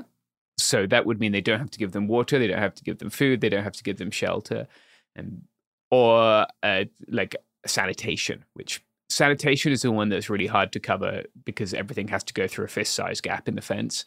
Um, so that that's still like a, an unmet need. But uh, these two groups, uh, Free Shit Collective, they're at Free Shit PB on uh, Twitter, and also um, American Friends Service Committee. I've spoken about them before. They're a Quaker group. Uh, they're really great, like in terms of turning up and helping people who need help. They're constantly there, and they uh, they're a good place to send your money, even if you're not a Quaker yourself. Like like check out their Twitter. Like actually, they they probably align with a lot of people who listen to this show on a lot of things. Like I think they're prison abolitionists. Um, so those two groups were there, and they would at first there was myself, one person from American Friends Service Committee, and two older volunteers who would come, uh, and about 150 to 200 people. So um, mostly I just kind of helped because I think in that situation it's more important to help than necessarily like get the best audio for your podcast. Mm-hmm. Um, so we handed out water, handed out food, handed out those emergency survival blankets, um, and uh, that was about all we had at first. Some like medical stuff. People had medical, uh, and a bit later, uh, free shit people came, and Xavier came. Uh, I'm not sure what Xavier's org is, but I will tweet it when I find it, or I'll put it in the show notes too. Um, he's great. Uh, I've spoken at his events before that he holds down by the border. We had a border media roundtable. Um, he turned up with a massive generator, so that was great. We are able to charge phones. And what's really, um, I think, like notable is how much the people in between the fences are able to participate in distribution of goods and helping each other. So, like, they have a person who volunteers to be the coordinator for the water distribution, and one who volunteers to coordinate for the um, uh, organizing people into lines and making sure people don't cut the line, right? And then one person who was the phone captain who was doing like an incredible job of they'd get the cell phone right write the name of the person and then assign them a number in the line. And that person would also have that name and number written on their hand. And it's written in duct tape that's taped to them and taped to the phone. And mm-hmm. then when their turn to charge comes sh- he would shout the name and the number. They would come from wherever they were in between the walls. They'd come and we would charge the phone and then once it got above 50 60% we'd switch it out and he'd call them again and they'd come get their phone. Uh, so lots of that is stuff that was learned in may and, and, and has been like implemented again much more like it's less chaotic than it was before and, and fewer people are able to provide better help which is really good. Uh, that it doesn't mean that those people don't need like donations because they do. I know the free shit people came with dozens of blankets but there weren't enough blankets for everybody so uh, we were prioritizing families with children and pregnant women um, to, to have a blanket but it was cold yesterday it was raining and, and people didn't have anything to shelter under there were a few tarps but not very many, and like it's a pretty like they were very young babies there, right? It's a pretty wow. difficult place to sleep with. Like people were very keen to get their hands on cardboard boxes to lie down on to sleep. I think that it, that gives you a sense of how kind of uh, underserved they are. There's obviously no toilet facilities because you're just in a dusty kind of desert area um, by the border. So, um, if people are familiar with Las Americas, the discount mall, um, where like yeah maybe a mile west of there along a dirt road. Um, and it's just, just kind of dusty field. Uh, so very rocky, very difficult for people to sleep, very exposed to the elements, right? It was hot today. Like I was out earlier and it was 91. So they, they won't be having any shade today. They didn't have any shelter from the rain or, or ways to keep warm last night. And they're not allowed to start fires either, um, wow. even if yeah. they have the means to do so. So um, the situation of these people, I think, is something worth discussing because it's not exactly super duper clear what role this plays in the immigration process. Um, and there were a couple of examples to illustrate that. So I was able to talk to one person. Um, they presented themselves uh, from like they, they came into the parking lot walking and they looked looked very concerned. Uh, and so I approached them and I was like, "Hey, do you need anything? Can we help you?" And uh, they had experienced some kind of medical condition. Um, and, and been taken to hospital, which border customs and border protection will do that, right? Like if those people are there and they're having an emergency, they'll open the gate, take that person out, uh, and uh, transport them to hospital somewhere in San Diego. Um, that person had then been released from hospital uh, to a taxi, which uh, hospitals in San Diego have a habit of doing this. Uh, they'll dump homeless people, right? If, if you anyone in San Diego will have seen this, you'll be familiar with like people dumped out of the hospital in Hillcrest wearing a hospital gown and, and maybe having very little other possessions. I mean, it's every single day this happens. Um, unfortunately, people have passed away on being released by the hospital before in Hillcrest. Um, so they release these folks, and I guess they often give them a bus pass or they pay for a taxi. In this case, they paid for this person's taxi. They asked for a taxi to the border. Their command of English was pretty limited, so they asked for a taxi to the border.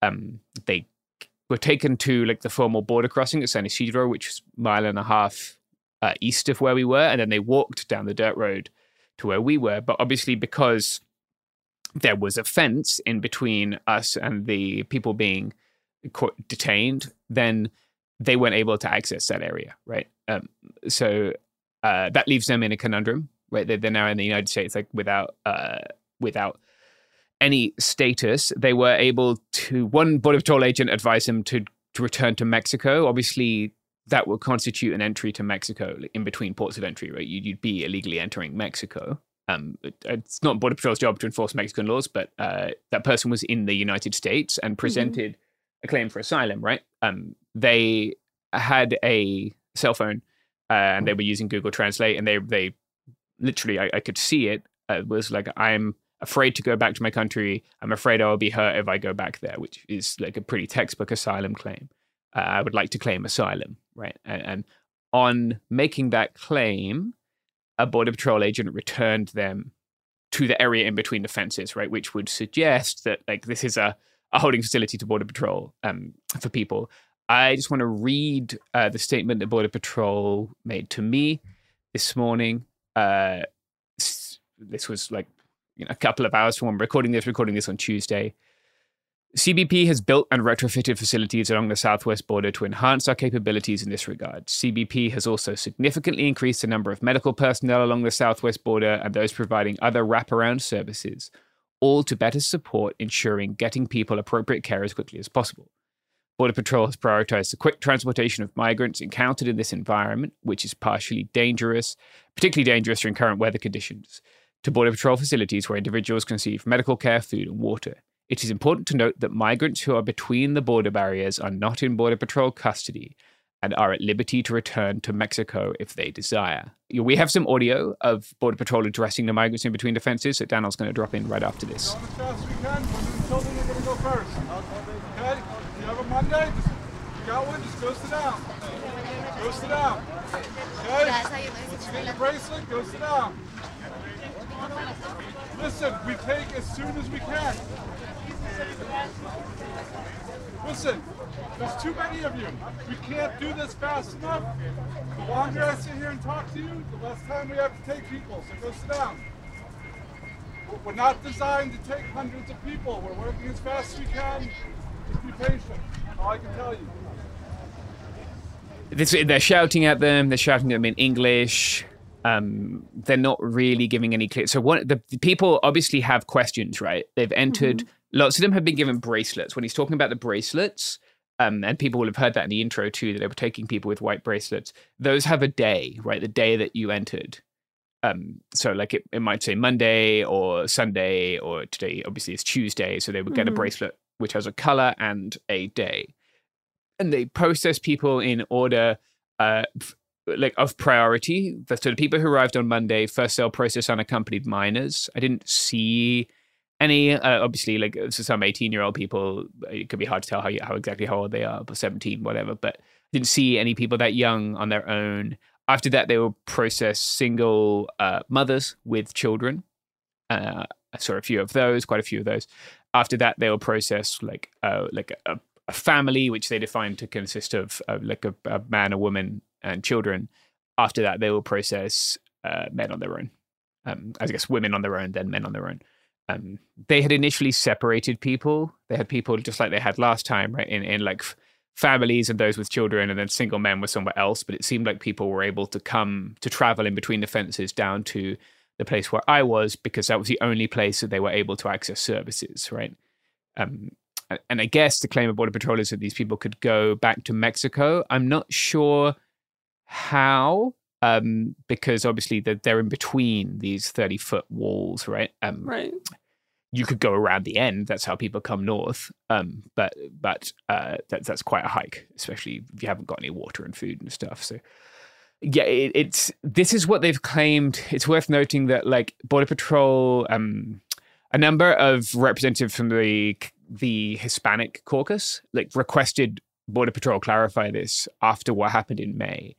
Uh, in their letter, they noted that the conditions violate agency guidelines for detention, which they do, and that Border Patrol isn't supposed to hold people in its own custody for more than 72 hours, which some people were held for longer than that in May.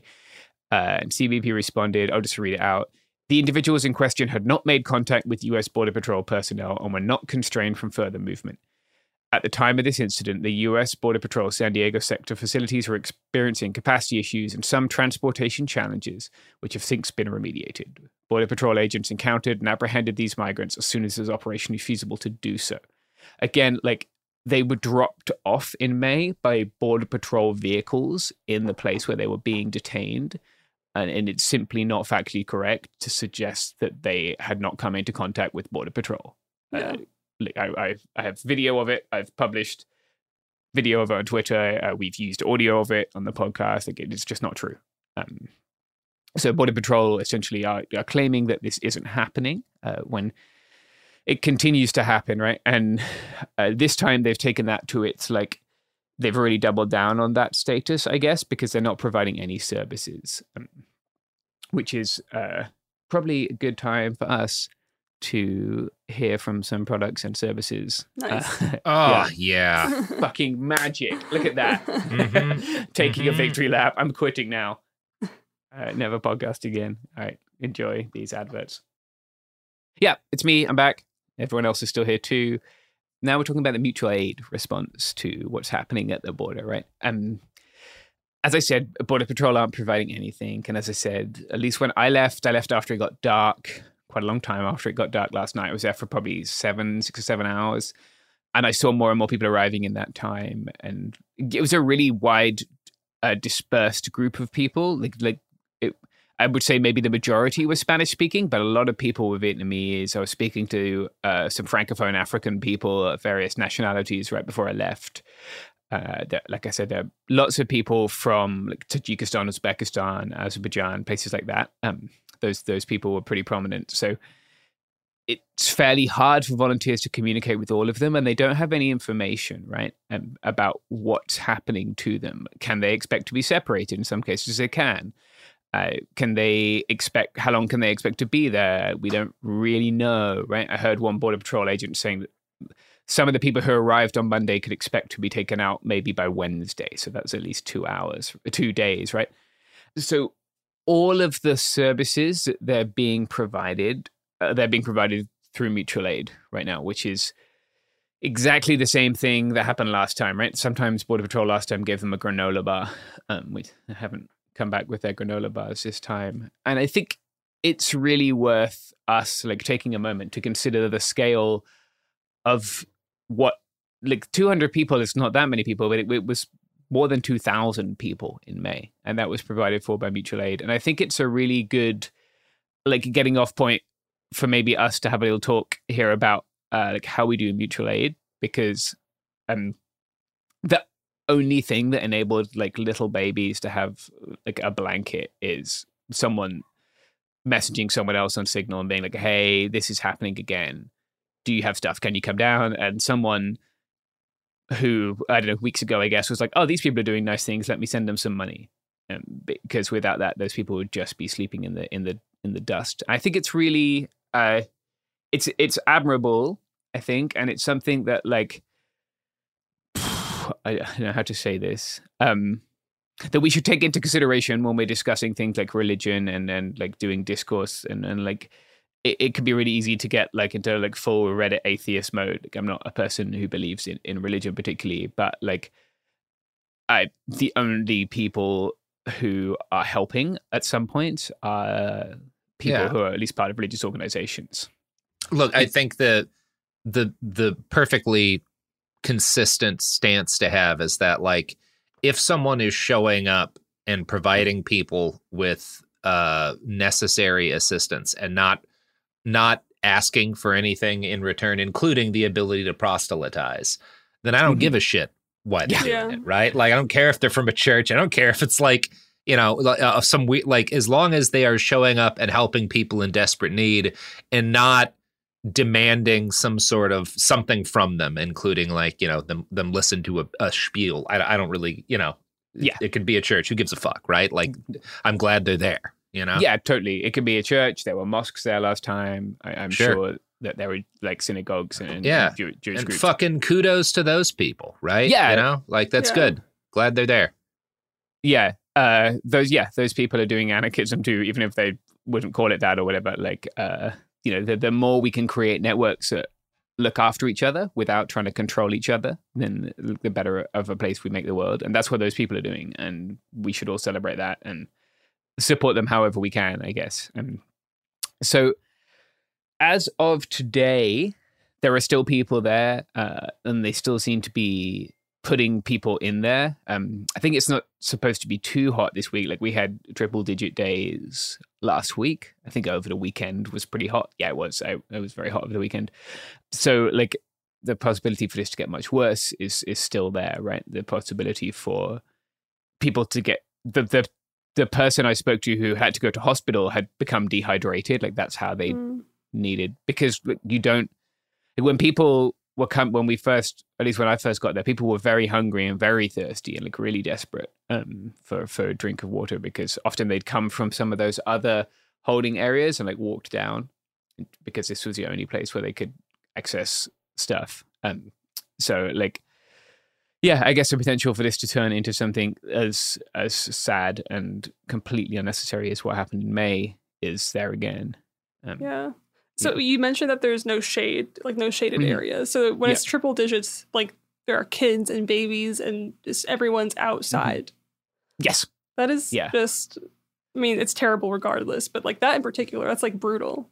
Yeah, I mean, I think I've shared these pictures with you guys before, but like in in Jacumba in May, like people were making little kind of A-frames and lean-tos out, out of ocotillos and, and cacti and stuff, just trying to get out this because it is it was very hot then out there. Yeah. Um, like, Even the photos you sent recently, there's like a there's a photo you sent with with a child's hand like coming out of the the, the fence, and it made me emotional.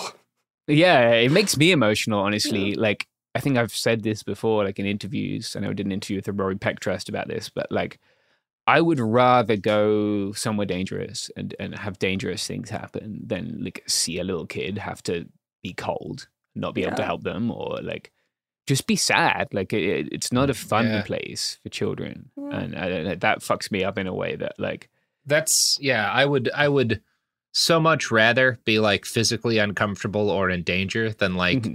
Be in a perfectly safe place where you're watching kids suffer. Like that's the rough thing. I've been to a lot of refugee camps and it's always like you know it, it's weird because i've also seen a lot of kids like in active combat zones and Uh, don't take the wrong thing out of this but like the the kids who have been stuck in a camp with like no chance of ever getting out seem like more depressed in a lot of ways than the kids who every day you know they're they're in you know part of the city even though like the city is a, a dangerous place to be.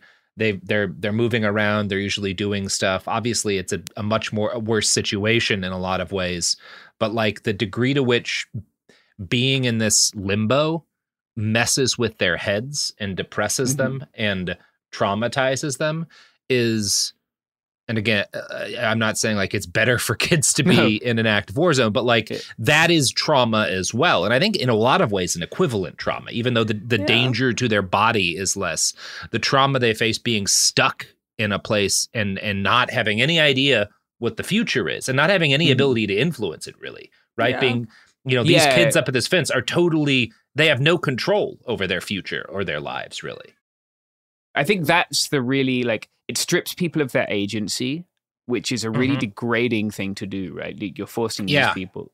Yeah. They have they can do everything right. Like that that yeah. that person presented every, a perfect affirmative asylum claim, you know. Mm-hmm. And uh they, yeah, it doesn't matter. And I think that's very hard, especially. I imagine it's very difficult. I'm not a parent, but I imagine that, like, if you are a oh, parent, God, yeah, yeah, you know, you just want your your kids to have a safe place to grow up, and like, I, I don't know, it, it's the first time I ever realized that I was having a trauma response, and it was not a good one, was in 2018 with the migrant caravan, um, when like I had been there was one little child who I speak about a lot, but like she was obsessed with my hair. If, if people haven't seen pictures of me, I have long hair, um, and like wanted to braid my hair every time I went there. And so she'd come and she'd sit on my shoulders, and I would just do shit, uh, and she would braid my hair while I was, you know, handing out water bottles or, or you know talking to people, doing what I could do, and like I saw that girl every day for months, right? And, and I remember once coming back to a Christmas party and just wanting to fucking scream at everyone. Yeah. It's a juxtaposition from being seeing this little kid like deprived of so many things that children should have warmth and shelter and good food and a safe place to be and then going home you know 20 minute drive across the border drive home and uh, see people just like going about their lives it's it's a really challenging uh, yeah. like duality. I, the, we can't stop it, right? Like it's not in our power to stop this, but like um, it is in our power. One of the things I hear people being like, it's like welcome to America. Like it's a pretty fucked up way to be welcome to America, right? But like, I like I'm an immigrant. My my arrival here was very different. Um, like Shireen, uh, you you came here when you were younger, right? I, I was I didn't immigrate myself. I was born okay. here, a month mm-hmm. old, moved back, okay. but my parents Good. immigrated. Yeah. Oh, so okay. you yeah. you can be president. That's important. Uh, oh yes, mm-hmm. I can be mm-hmm. president. Yeah, you can be yeah. president, but not James which no. is which is good. Which is good. Mm-hmm. Yeah, yeah. Glad yeah, we've locked this down. yeah, Shireen. But Attorney General, you know, that is my yeah. goal for you, James. Yeah, I can see I'd really crush it in that role. Uh-huh. I do, do, I do love a good law. Um, uh-huh. Yeah, uh-huh. yeah, yeah, yeah. Shireen mm-hmm. can take out Ted mm-hmm. Cruz, who is not you can, eligible. You can be Shireen's John Mitchell. Wow, it's yeah, a fun, yeah. fun little Watergate joke for everybody. yeah, yeah, that's what I. I, I will be uh, hiding mm-hmm. Shireen's secret mm-hmm. meetings. Yeah, mm-hmm. I'm I'm hoping for Haldeman myself. That's the oh, that's the guy to be. Yeah, mm. I want to go back for like further than that. You know, like when presidents were Chads and uh, like Roosevelt got shot five times and sort of delivered a speech. Like, uh, I can see Shireen having that kind of energy. Wow. Sure. Okay. Wow.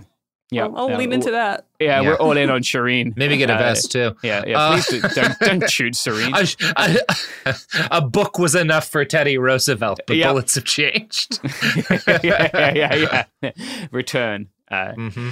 the, no, uh, jokes aside, like I came to America very differently from this, and like uh, I, I've recently became a citizen after a long time, um, and, and like it, you always feel very precarious when you live here and you're not. Um, so I just went like it, one thing that I noticed was that so many of the folks down there, uh, at one point, all of us, at one point, I didn't know, were also people who had come here themselves. Um, and like had different stories. And we talked about like another thing I think is really important actually, it's like just because people are in a shitty situation doesn't mean that they are not like people. Like sometimes it can be really easy to be like bottle of water, buy bottle of water, here you go, bottle of right, water, cheers. Right. Like so they just want to fucking talk to you and like how is your day? Or like what's your favorite football team? Like like that can be a really valuable way of being like look i understand that the government is treating you like shit right now and that's not with my consent. Like i yeah they I, want I, human connection because they're not treated mm. like humans. So it's like nice yeah. to remember that's like oh it's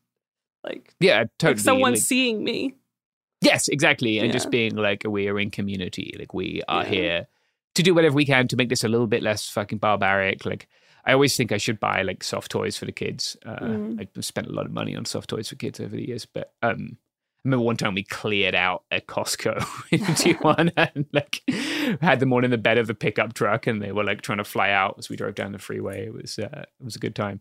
Um, but yeah, it, it's I think that common humanity is super important. Um, if people have language skills and they want to help, like, you know, there are always organizations to help migrants. American Friends Service Committee is a really good one. I, I don't think they would care if you were not a person of faith. I think lots of the people helping out with them are not. They're just nice people. Um, so there are like, so many languages uh, apparently that need translating. Like, it's not just Spanish. I think a lot of people assume it would just be like, I don't know Spanish. I, I'm not going to go. But it's so many other languages that would be helpful yeah, like I, I speak French, uh, and like I, I, honestly spend as much time at the border speaking French as Spanish. Uh, I have like passable communication in Haitian Creole, and then can sort of if some people speak like more formal French uh, who are Haitian, so I can speak to them. But yeah, I, I don't speak uh, Tajik or Uzbek or, or Russian or Vietnamese. Um, so like yeah, those people are therefore it's harder for them to access solidarity, right, and, and, to talk to people and to be seen. Like we can try our best with cell phone apps. Uh, the the person who had been taken to the hospital was Vietnamese and uh, was just doing a stalwart job of like obviously they were to the north of the border, so among the volunteers basically, and and we were using our phones to talk, and they were helping us distribute shit, right, and then helping explain to the Vietnamese people, hey, like you have to be in this line if you want this, and this line if you want that, and, and like um, so that was nice, and, and it's always like great to see like people empowered by that process like they're not just like asking for stuff they're also helping get other people stuff and i think that mm-hmm. that helps both parties and so like there's this means of like I guess like people call mutual aid solidarity, not charity, which I think that illustrates really well. You know, like all these people are there to be in solidarity with people who they consider to be members of their community, not not to like gain some karmic reward or whatever. Like um yeah. people and I think that's a really laudable thing. It's something we should all participate in if we can. I understand not everyone's near the border, but like, yeah, we can't change this. Like we were all supposed to vote for Joe Biden because he wouldn't be a piece of shit to migrants, and he's been a complete piece of shit to migrants uh, for the entirety of his time in office. And I sincerely believe he will be a piece of shit to migrants if he is elected again. So like, yeah, you can't fucking change this by uh, voting for someone. I wish you could. I wish it was that easy, but like sadly, it requires your active participation. And um, yeah, I'm just constantly impressed by people who will like the people from Free Shit Collective, they bought their entire family, right? I sent them a message. They were like, yeah, we're on our way. What do you need? Blankets. Okay. We have like a hundred blankets and a generator. And uh, like within an hour, there's at least some of those people had a warmer place to sleep, right? Yeah. Before that, I was giving out the blankets I had for camping in my truck, but I have like two sleeping bags in my truck. It's not enough. Um, so yeah, I think that's something we can all do in our own communities, but yeah, right now, again, uh, I guess Biden's administration are back on their bullshit at the border, and um, it's important that people just pay attention to it, right? I guess you could write your Congress people, um, but they didn't do shit last time. They won't do shit this time. Uh, but it, people can show solidarity in any way or lend their language skills. I think now is a really important time to do that. Yeah, it's shit's frustrating because um, the border in general just becomes like a political talking point, right? Like Biden uses it for his benefit, and then it's like I'll pick it up when I need it again. yeah, whatever it is, it's it's pretty infuriating. Like it's fucking annoying. Yeah, it's incredibly infuriating for me to see. Like, I guarantee, right? I was down there yesterday when no other media uh, folks will be there today. Folks who haven't been there since May will roll up again, right? Who haven't covered the border, who don't have a working knowledge of uh, like what's happened since Title 42, which is that apprehensions have dropped, by the way. Like like uh, travel across the border has got a lot lower since Title 42, which is what we were told. That opposite of what every op-ed told us was going to happen, um, because I know people maybe should not be writing about the border when they live in DC or New York. Um, but yeah, Biden will come back to the border next time he gets attacked by Republicans on border stuff. Mm-hmm. And, and, until then, uh, like these people will be treated as if they're numbers or as if they don't matter and like each of them has a story and a reason for being here and, and uh, yeah they're not just numbers they're they're all people uh, and every time someone dies trying to come to this country to be safe it's a tragedy and it's a preventable tragedy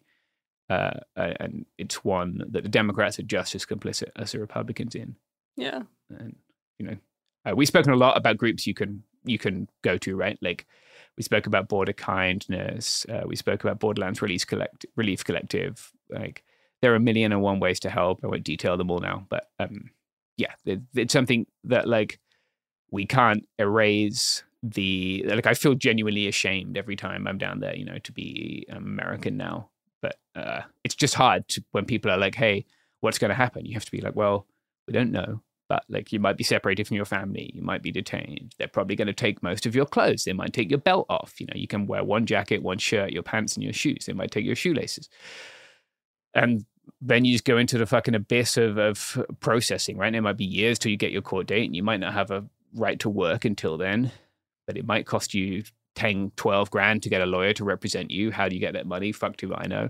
You know, uh, and it, yeah, it, it's deep. I feel really ashamed, but uh, yeah, all we can do is is try and help however we can.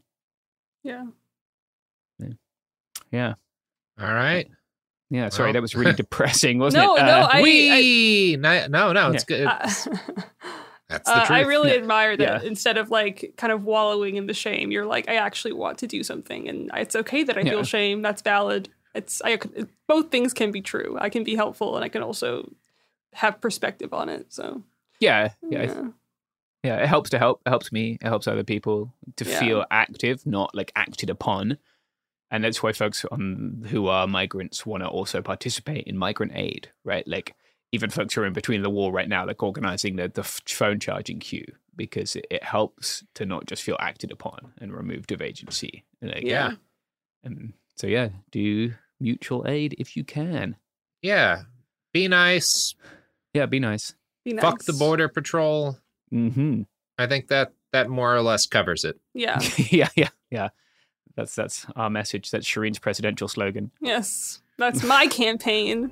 Yeah, Uh, I'll work on that. Okay. yeah. Bye, everyone.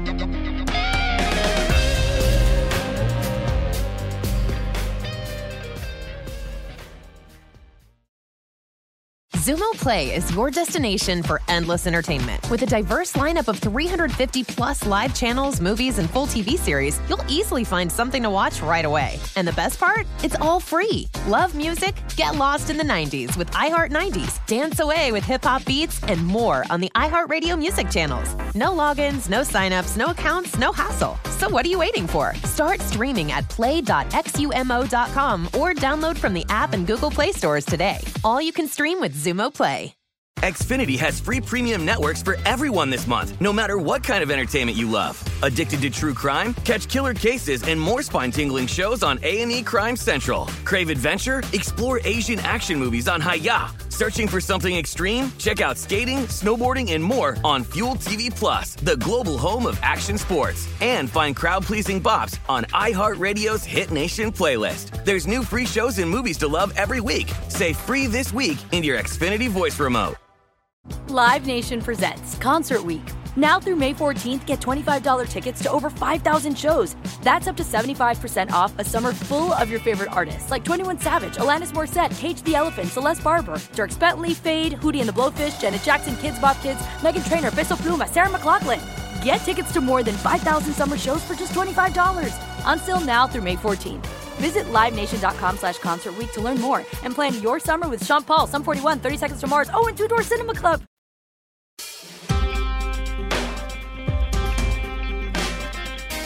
It's it's another union episode of It Could Happen Here, the podcast where we do a lot of things, but one of one of one of which is talking about unions, one of which is not doing great intros. Uh, it's me and Mia Wong, and today I'm here to talk about a union and a strike and a bunch of other stuff. And with me to talk about this is Tyler Fellini, who's an organizer with Portland Jobs with Justice and also a former New Seasons worker, and Alex Gage, who's an organizer and store rep for the New Seasons Labor Union uh, shop in Arbor Lodge. Um, yeah, both of you two, welcome to the show. Yeah, thanks for having us. Happy to be here. Yeah, I'm glad glad to talk with you two. So I guess before we get into the sort of current stuff, I wanted to talk a bit about how uh, how the sort of new seasons uh, union was formed, and you know what what that sort of process looked like, and how it's been going since then. Yeah, I can speak to that. Um, so the uh, initial uh, unionizing effort started at the store that I was working at, Seven Corners, um, and we actually the first conversation we had was uh, April 1st, the same day that Amazon Labor Union went public and won their election. Oh, election. cool. Um, so it was like a really inspiring moment for us that spurred a conversation on the shop floor with a couple of coworkers, um, which quickly escalated to six of us meeting in a nearby coworker's backyard. Uh, we talked about the issues and we were all hitting the same things. You know, like we were all upset with the attendance policy, um, the way that New Seasons was treating us and had been treating us during COVID. We were also upset with our pay, which is obscene and does not keep up with the cost of living in Portland, Oregon. which is a very expensive city. Um, and so, and we were also really upset with the um, healthcare that we have offered and how it's kind of deteriorated over the years, um, mm-hmm. especially for New Seasons as a company that has a lot of people who've been there for years. And so there were a lot of people who've seen just the downward decline. Um, so those early meetings went really well. We talked to coworkers on the floor um, discreetly, and everybody was resonating with what we were saying. Um, we made a lot of progress really fast. Um, and then we had a meeting at uh, a local bar here in Portland, Workers Tap, um, which huge shout out to them. They are uh, an amazing space for a lot of uh, burgeoning uh, independent unions to have some of their early meetings. So we met there with uh, more members at our store, the Seven Corners location. Um, and I think we had like 30 people there, which is a huge turnout for a first yeah. showing of a meeting. Yeah. yeah. And then from there, we moved pretty fast to getting uh, cards signed for uh, showing of interest.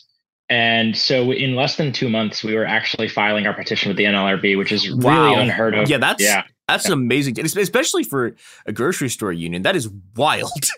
yeah, yeah. As soon as we went public, workers at all these other stores reached out to us. Our Instagram blew up. Uh, people were excited. people wanted to figure out how to do it at their store. Um, so we were kind of simultaneously trying to balance the plates of like keeping our store going and also helping other stores go.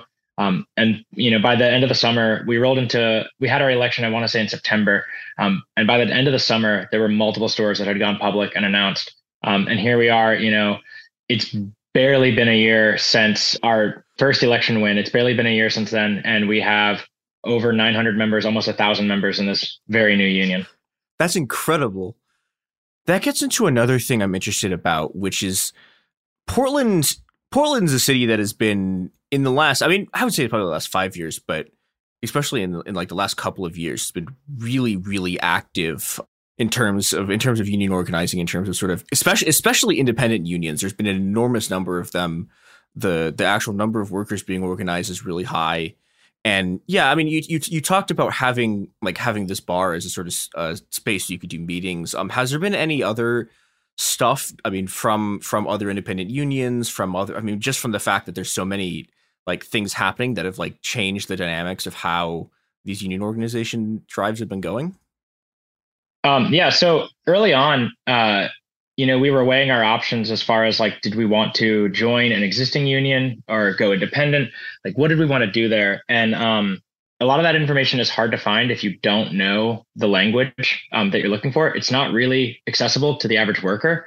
Um, but we found a lot of solidarity in uh, folks who had been involved in other independent union efforts. Um, specifically, we met with uh, Mark and Luis at uh, Burgerville Workers Union. They offered a yeah, they are great. They were some of the early folks to reach out and help us.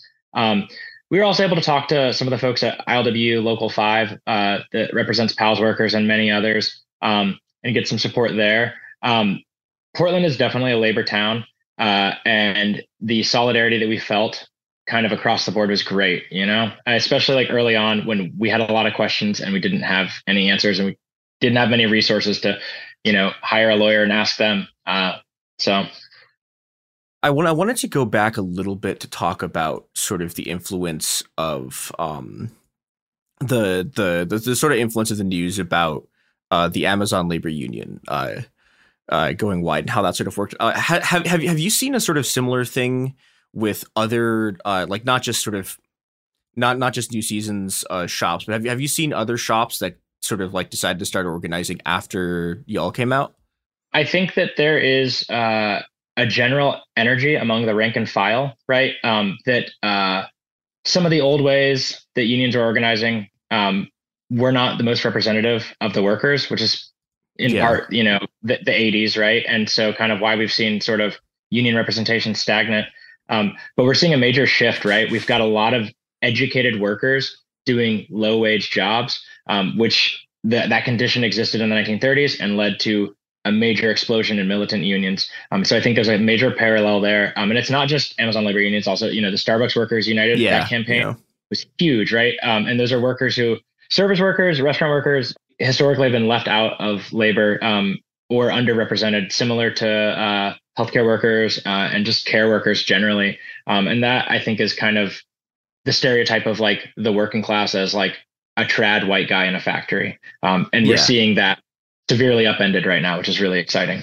Yeah, but this is that's a that's another dynamic I think is really is really interesting, particularly in Portland, is that it seems to be a lot of independent unions, and it seems to be I, I think partially because even even in the midst of the fact that like very clearly people want to organize, there's been a lot of conservatism on the part of the sort of like larger existing unions. You don't really want to like throw an enormous amount of money into these organizing drives, which means you know if if if this stuff is going to happen, it's it's it, it it's the independent unions. Um, and yeah, I don't know. Like I, I, I think I, I think your point about sort of, I think your point about the sort of both both the highly educated workers thing and the way that you know sort of what's constitutionally considered a worker and what unions are willing to sort of throw money at are tied together because yeah i mean you know like the shops that you're working in the shops are getting organized just aren't the kind of thing that anyone's been organizing for like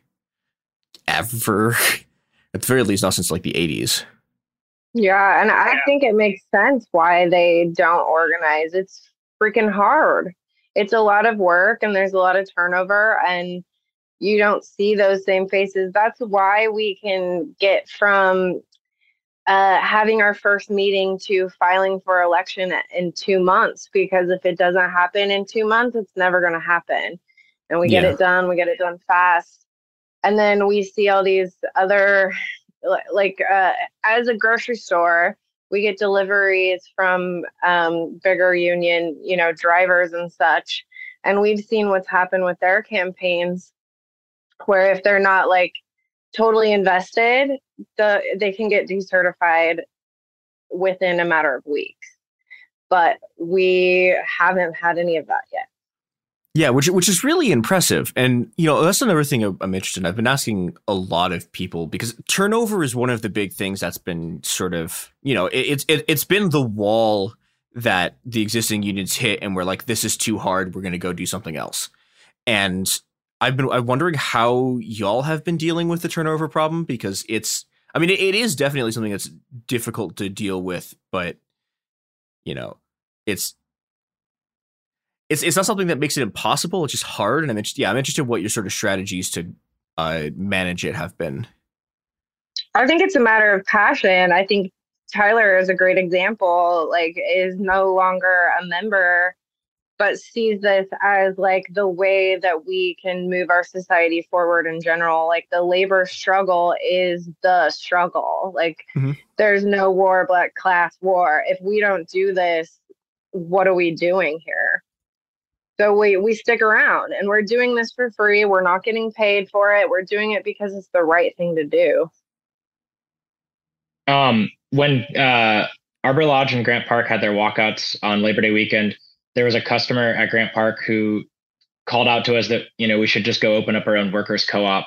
Um, and my response to him was that you know if we leave, there's just another batch of workers that are going to go through these conditions. Like the goal is not that like I wanted to be great for me. Like I don't even work in New Seasons anymore. Um, mm-hmm. I wanted to be great for my former coworkers who are still there, and for the people that I don't know who are going to come behind them. And that's that's how you get around the high turnover pieces, like the passion and dedication, and the drive to make conditions better for the people coming after you, which is really uh, antagonistic to the way capitalism wants us to be very individual like oriented right? Like we just care about ourselves and our day to day but that's the really great thing with like the worker power right? Is that you know collectively we are so much stronger. Collectively we can actually stand up to the boss and win right? And and that means just reorienting how we think about the world right? Like like this job sucks. How can i make this job better? I can just yeah. quit and go get a better job.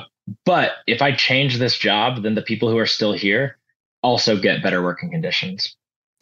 Yeah, and I think that there's kind of there's there's a kind of flip side of that too, right? Which is that you know even if you like you know like turnover just is inevitable to some extent even even if you have people who like want to stay and fight right? Like people are just going to have to leave.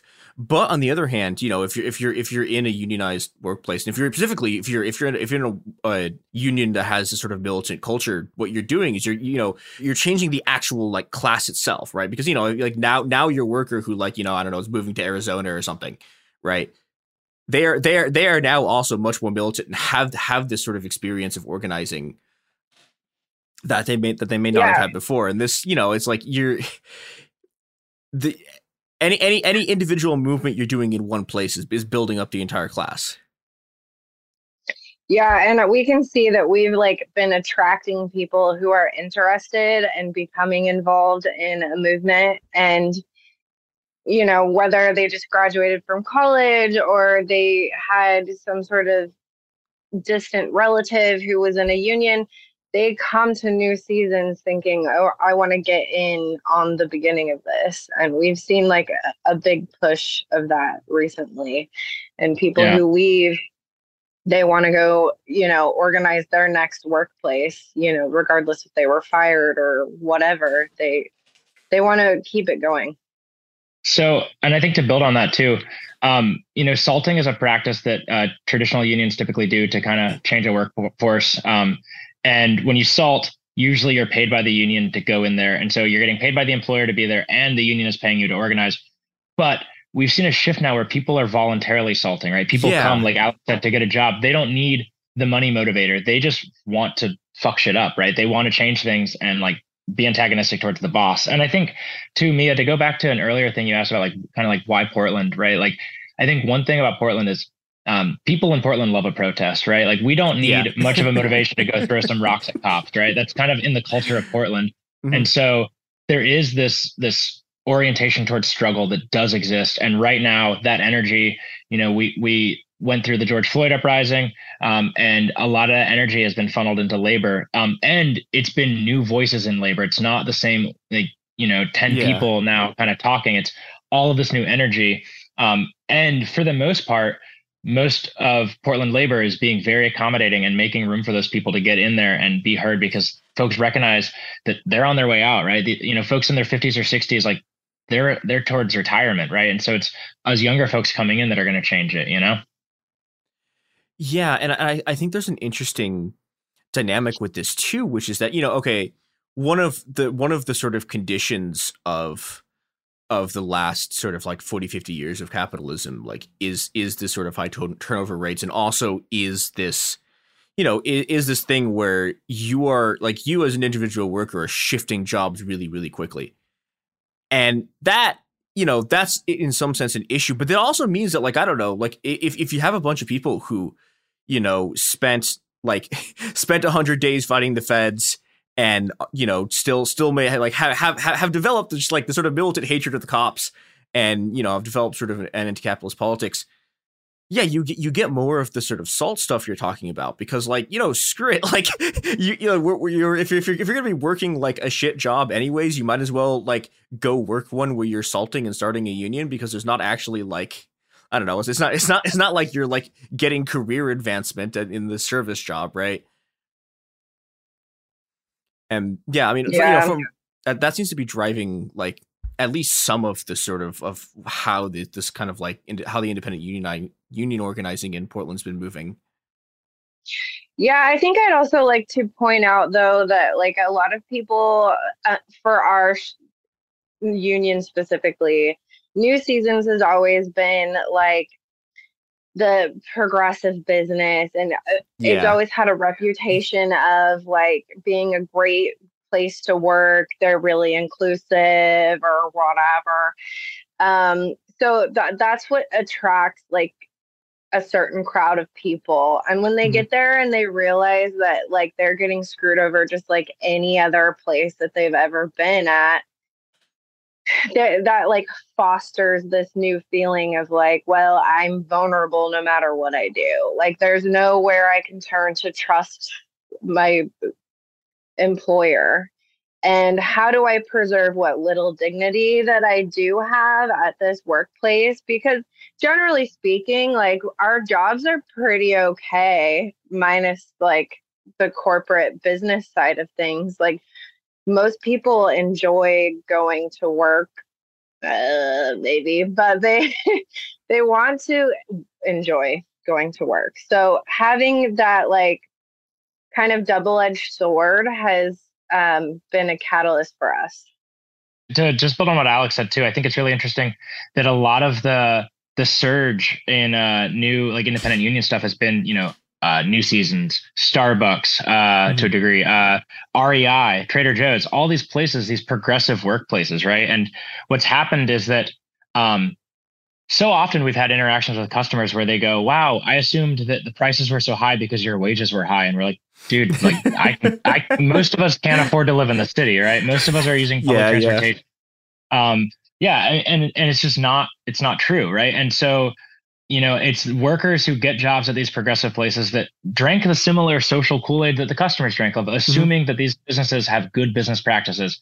And what's happening is that they're just getting greedy, right? This is the case everywhere. It just hits a little bit different when your employer pretends you're friends and then stabs you in the back. Yeah. Not, not all workplaces have this kind of like, oh, we're like progressive sort of vibes thing but I, I feel like businesses that have that reputation are also more just more vulnerable it's not just that like their workers um like realize how hypocritical it is it means that they're it means that they're more vulnerable to sort of like damage to their reputation when people find out that like oh my god hold on you're making how much money like yeah and i think yeah i don't know I'm, I'm interested like how how effective has that been for you sort of like leveraging that I think it's been really effective. I mean, you know, and not just us, I think a really good example of exactly what you're talking about, right, is the shareholders at Starbucks are holding Howard Schultz accountable because he is wrecking that company, right? And so um, with new seasons, what it means is that they play a very sneaky game. They fight us in the back room. They make sure mm-hmm. it's not public facing. Yeah, Anything yeah, we can right. do to attack their public image, like it hurts. Um, I will say too that you know we're kind of standing on the shoulders of Burgerville Workers Union here, yeah. where Burgerville was built on this reputation of like local friendly, like we're the alternative to like corporate fast food. Um, and they had uh, security guards and strike busters literally fighting with picketers in the past, and it tanked their reputation. And so, New Seasons management has clearly looked at what Burgerville management did and been like, "We're not going to do that." Um, yeah. It doesn't stop them from being shitty. They're just they're more yeah. polite when they're shitty to us. They're still just as shitty. They're just they smile while they stab us in the back. Yeah. So on the subject of, of stabbing us in the back, so there's been a bunch of stuff going on recently. I was wondering if you could talk about like the re- I don't know the recent unrest question mark. Need to figure out a better way to phrase this, but yeah. Yeah. So yeah, we've been building up. We have. I mean, since day one of bargaining, which started back in like December or January. Hmm. Um, it started in January. Yeah. Uh, so we we, have known that eventually it's going to get to a point where we're going to need to show some force. So, you know, we go in there with good faith, and little by little, we find out that, that the smallest ask is yeah. going to be impossible. And we find out that they're going to do whatever they can get away with every yeah. time they can. So they started with um, I mean, they did all kinds of things, but the the the one catalyst is they changed the attendance policy um, for non-union workers and non-union stores um, to make it more lenient which was one of the issues that we campaigned on was the mm-hmm. attendance mm-hmm. policy because it's ridiculous and people get fired all the time so uh, we demanded to bargain uh, they didn't have a response. We brought it up in bargaining at the bargaining table. They said uh, that they would work on something that we could implement before we ratify the contract, but they had to put it through their DEI lens and they had to um yeah yeah and you know all the things that corporations oh, say to no. just delay it and kick the can down the road yep. so we're still in good faith saying like okay you know go ahead. So then we did a uh, petition where all the stores um, individually had people sign a petition. We got hundreds of signatures. And then we did a march on the boss um, asking them to sign this mou that a memorandum of understanding saying you will give us that same policy. We filed a ULP uh, saying, like, this is illegal, it's obvious discrimination.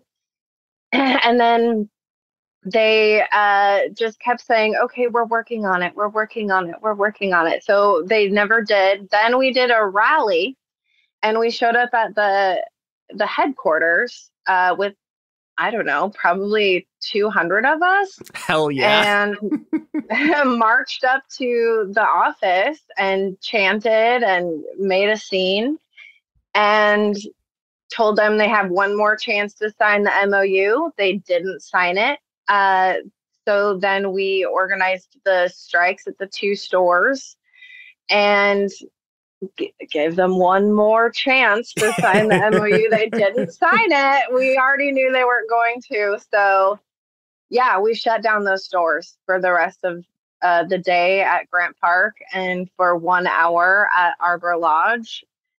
And it was powerful. We had a lot of support, a lot of people showed up.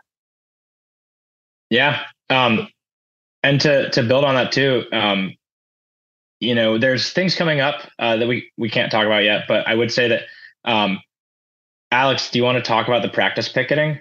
I feel like we could talk about um, that. Okay, so we actually can talk about. We've just filed a ULP yeah last night for bad faith bargaining. Yeah, ULP is an unfair labor practice. Yes, thank you. I get caught up in the jargon. So we just filed that last night for bad faith bargaining. Yep. Because they gave us the most ridiculous policy for attendance. It's basically regressive bargaining, which is totally unfair. Yeah. Do you, do you want to explain what that is?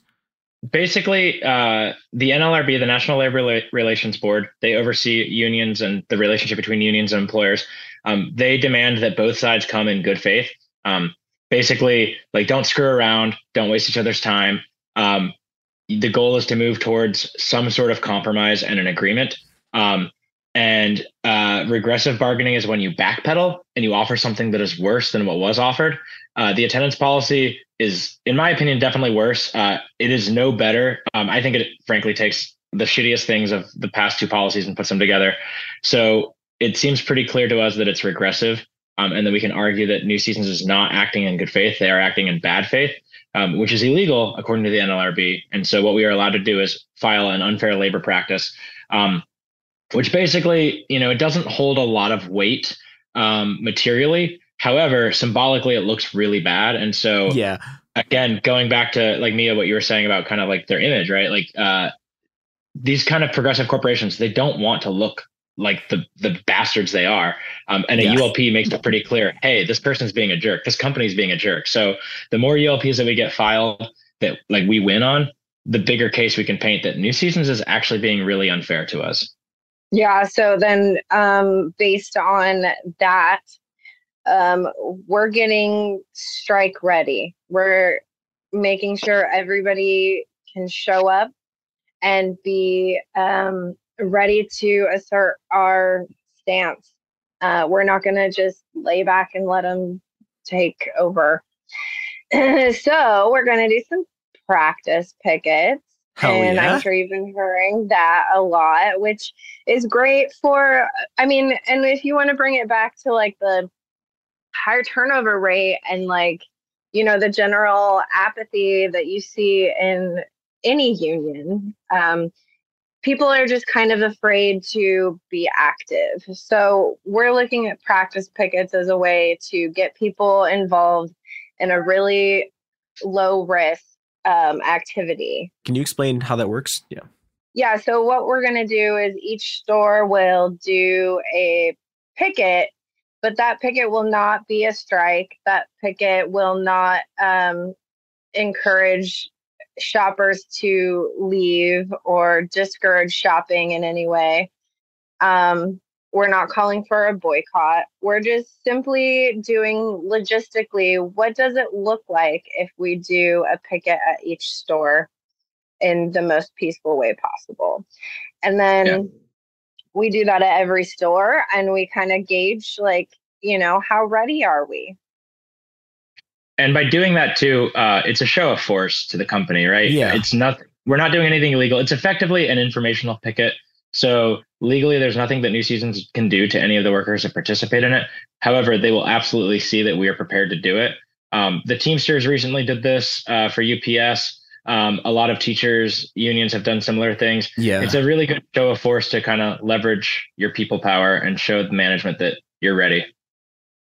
Yeah, and, and it has another it has another effect too, which is something that you know the the the kind of basic cultural understanding of you know what unions are how they function what you need to be doing in any given scenario like just physically how to like do pickets what you logistically need to do that stuff has all sort of faded from like the height of union sort of culture in like the 60s and 70s and that's something that you have to rebuild because you know and and and, and this is this is something that's both both in terms of the people in the union, that sort of knowledge, institutional knowledge has to be rebuilt. And it also has to be rebuilt in the public because people sort of just don't, you know, like your support for unions is really high, uh, but people don't understand exactly what like you know people people don't understand exactly what a union is doing at any given time or like how it functions and things like that and you know then this is this seems like a really good way to like you know like, hey, this is a picket.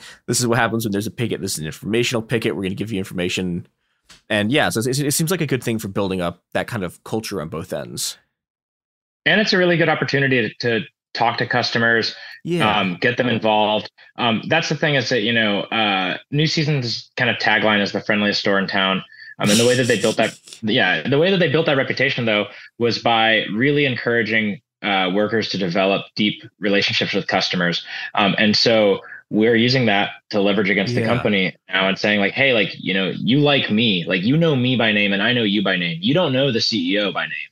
Like, mm-hmm. let's talk. Let's talk about like what we're asking for and what you as a customer can do to support us. Um, in a way that doesn't feel antagonistic, right? Like, yeah. like when we had the when we had the walkouts on Labor Day weekend, um, you know, we did a debrief and we are kind of like, how do we like how do we engage with people where we can hold on to our values and still feel like we're being effective? And uh, Randy, uh, a worker at Arbor Lodge, his solution instead of calling people who cross the picket line scabs and like you know harassing them that way, you know, he was like, I just said like, hey, I'm disappointed in you. And I think that like like yeah like let's just like we're gonna just like if you're gonna cross the picket line i don't need to hurl insults at you. I'm just gonna guilt trip you and let you know that like i'm disappointed in you and like you will feel bad as you're shopping. Um, and i think that like that's sort of how we can align the progressive values that attracted people to new seasons to work there in the first place with how we do actions while still being militant right? We don't want to be soft. We just got to make sure that like it vibes with what we're about you know yeah, and and that's that's another, you know, I think this this also gets back to the sort of culture part of it, which is like, yeah, like re- rebuilding the standard of do not cross a picket line is a thing that that has to be done because that's again that's another thing that has sort of faded. And yeah, like guilt tripping people is a good way to do it because yeah, you know, like sort of especially especially sort of like middle and upper middle class progressive people like really, really, their a lot of their politics is about wanting to feel good about themselves, and you know, making making well, them be I think like, if oh, they no. can see, yeah, I think if they can see themselves in us too, they Yeah, will yeah. relate, and they they won't want to go against their own values, which is our values, because that's the culture of Portland, generally speaking. Did you have anything else that you want to make sure to get in before we wrap up? Um, yeah, we uh, would love to push our GoFundMe. Yeah, yeah. That can be found at our website, which is really hard to find. Is it at slu.org? It is, but yeah, you have to type it in. You can't just Google it. Okay, well, Yeah. we'll we'll put it. We'll just we'll just put a link to it in the um in the Okay, show cool. notes. We'll put a Okay, link yeah, to perfect. the uh, yeah. Yeah, if anybody, you know, we're out here being an independent union. We have no money. Uh, we're just looking for maybe some sort of strike fund for those in need when we uh, are strike ready, and also, you know, materials, whatever people can donate would be amazing. final notes I would say too is that you know um, when we started this, uh, I mean we're an independent union of grocery workers, right? Uh, we did all of this in our volunteer time. None of us are lawyers. Uh, none of a lot of us had never been in a union before um, or had very limited experience. Um, we built this all from the ground up uh, with tons of volunteer hours of our own time after work, um, and we have gone toe to toe with Ogletree Deakins, who is one of the largest uh, anti-union law firms in the country. That's who New Seasons has uh, retained. We've gone toe to toe with them. Um, we have a lawyer now. Uh, who is really graciously kind of letting us write her an IOU for the time being. Um, but even before her, we were we were still able to hold our own against a major uh, anti-union law firm. Right, uh, there is power in workers coming together collectively. Um, it's not as easy as it should be to find that information, but it is out there, um, and there are people who want to share it. And I would say that like uh, for me, the labor movement has been a really empowering place to come into. You know, I, I have a lot of experience with sort of like leftist, like street activism. Um, but um, I think that for anybody who wants to be involved in the struggle and is also like looking for ways to make inroads and develop community, like labor's where it's at, right? I mean, we we all work, and to a degree, we all hate our jobs and have something to complain about, and like that's a commonality that stretches across uh, the aisle uh, and allows for a lot of solidarity in a way that uh, the culture war uh, really doesn't want. Um, and really, like you know, it's by design, right? The the capitalists want us fighting against each other, um, and the labor movement is a way for the working class to unite um, because it's it's about class war, you know. Yeah, here, here. Yeah, and you know, this this should go without saying. I'm going to say it anyways you also listener at home can do this too. There is you know there there there there there, is nothing sort of magical or special about the people who do union organizing other than the fact that they decide to organize a union. So you can do this too. You can form an independent union. And yeah you can go hand your bosses a fucking ass and get better you know get better working conditions and get better things for you and your entire class in the process. Yeah. Um, i would say labor notes is a great resource for early information uh, the Coalition of Independent Unions is on Instagram, and workers from around the country have reached out to them for advice. Um, you know, we're on Instagram. You can ask us questions. Uh, reach out to independent unions and ask them questions. This is a labor movement made up of the workers for the workers. We want more workers to organize. Yeah, and I, I think on that note, yeah, this this is this has been It Could Happen Here. Uh, go into the world and fight. Yeah, thank you. Thank you so much, Mia. Hey, we'll be back Monday with more episodes every week from now until the heat death of the universe. It Could Happen Here is a production of Cool Zone Media. For more podcasts from Cool Zone Media, visit our website, coolzonemedia.com, or check us out on the iHeartRadio app, Apple Podcasts, or wherever you listen to podcasts. You can find sources for It Could Happen Here updated monthly at coolzonemedia.com slash sources. Thanks for listening. Xumo Play is your destination for endless entertainment. With a diverse lineup of 350 plus live channels, movies, and full TV series, you'll easily find something to watch right away. And the best part? It's all free. Love music? Get lost in the 90s with iHeart 90s, dance away with hip hop beats, and more on the iHeartRadio music channels. No logins, no signups, no accounts, no hassle. So what are you waiting for? Start streaming at play.xumo.com or download from the app and Google Play stores today. All you can stream with Xumo Play. Xfinity has free premium networks for everyone this month, no matter what kind of entertainment you love. Addicted to true crime? Catch killer cases and more spine-tingling shows on A&E Crime Central. Crave adventure? Explore Asian action movies on Hi-YAH. Searching for something extreme? Check out skating, snowboarding, and more on Fuel TV Plus, the global home of action sports. And find crowd-pleasing bops on iHeartRadio's Hit Nation playlist. There's new free shows and movies to love every week. Say free this week in your Xfinity voice remote. This is Malcolm Gladwell from Revisionist History. eBay Motors is here for the ride. With some elbow grease, fresh installs, and a whole lot of love, you transformed 100,000 miles and a body full of rust into a drive that's all your own. Brake kits, LED headlights, whatever you need, eBay Motors has it. And with eBay Guaranteed Fit, it's guaranteed to fit your ride the first time, every time, or your money back. Plus, at these prices, you're burning rubber, not cash. Keep your ride or die alive at ebaymotors.com. Eligible items only, exclusions apply.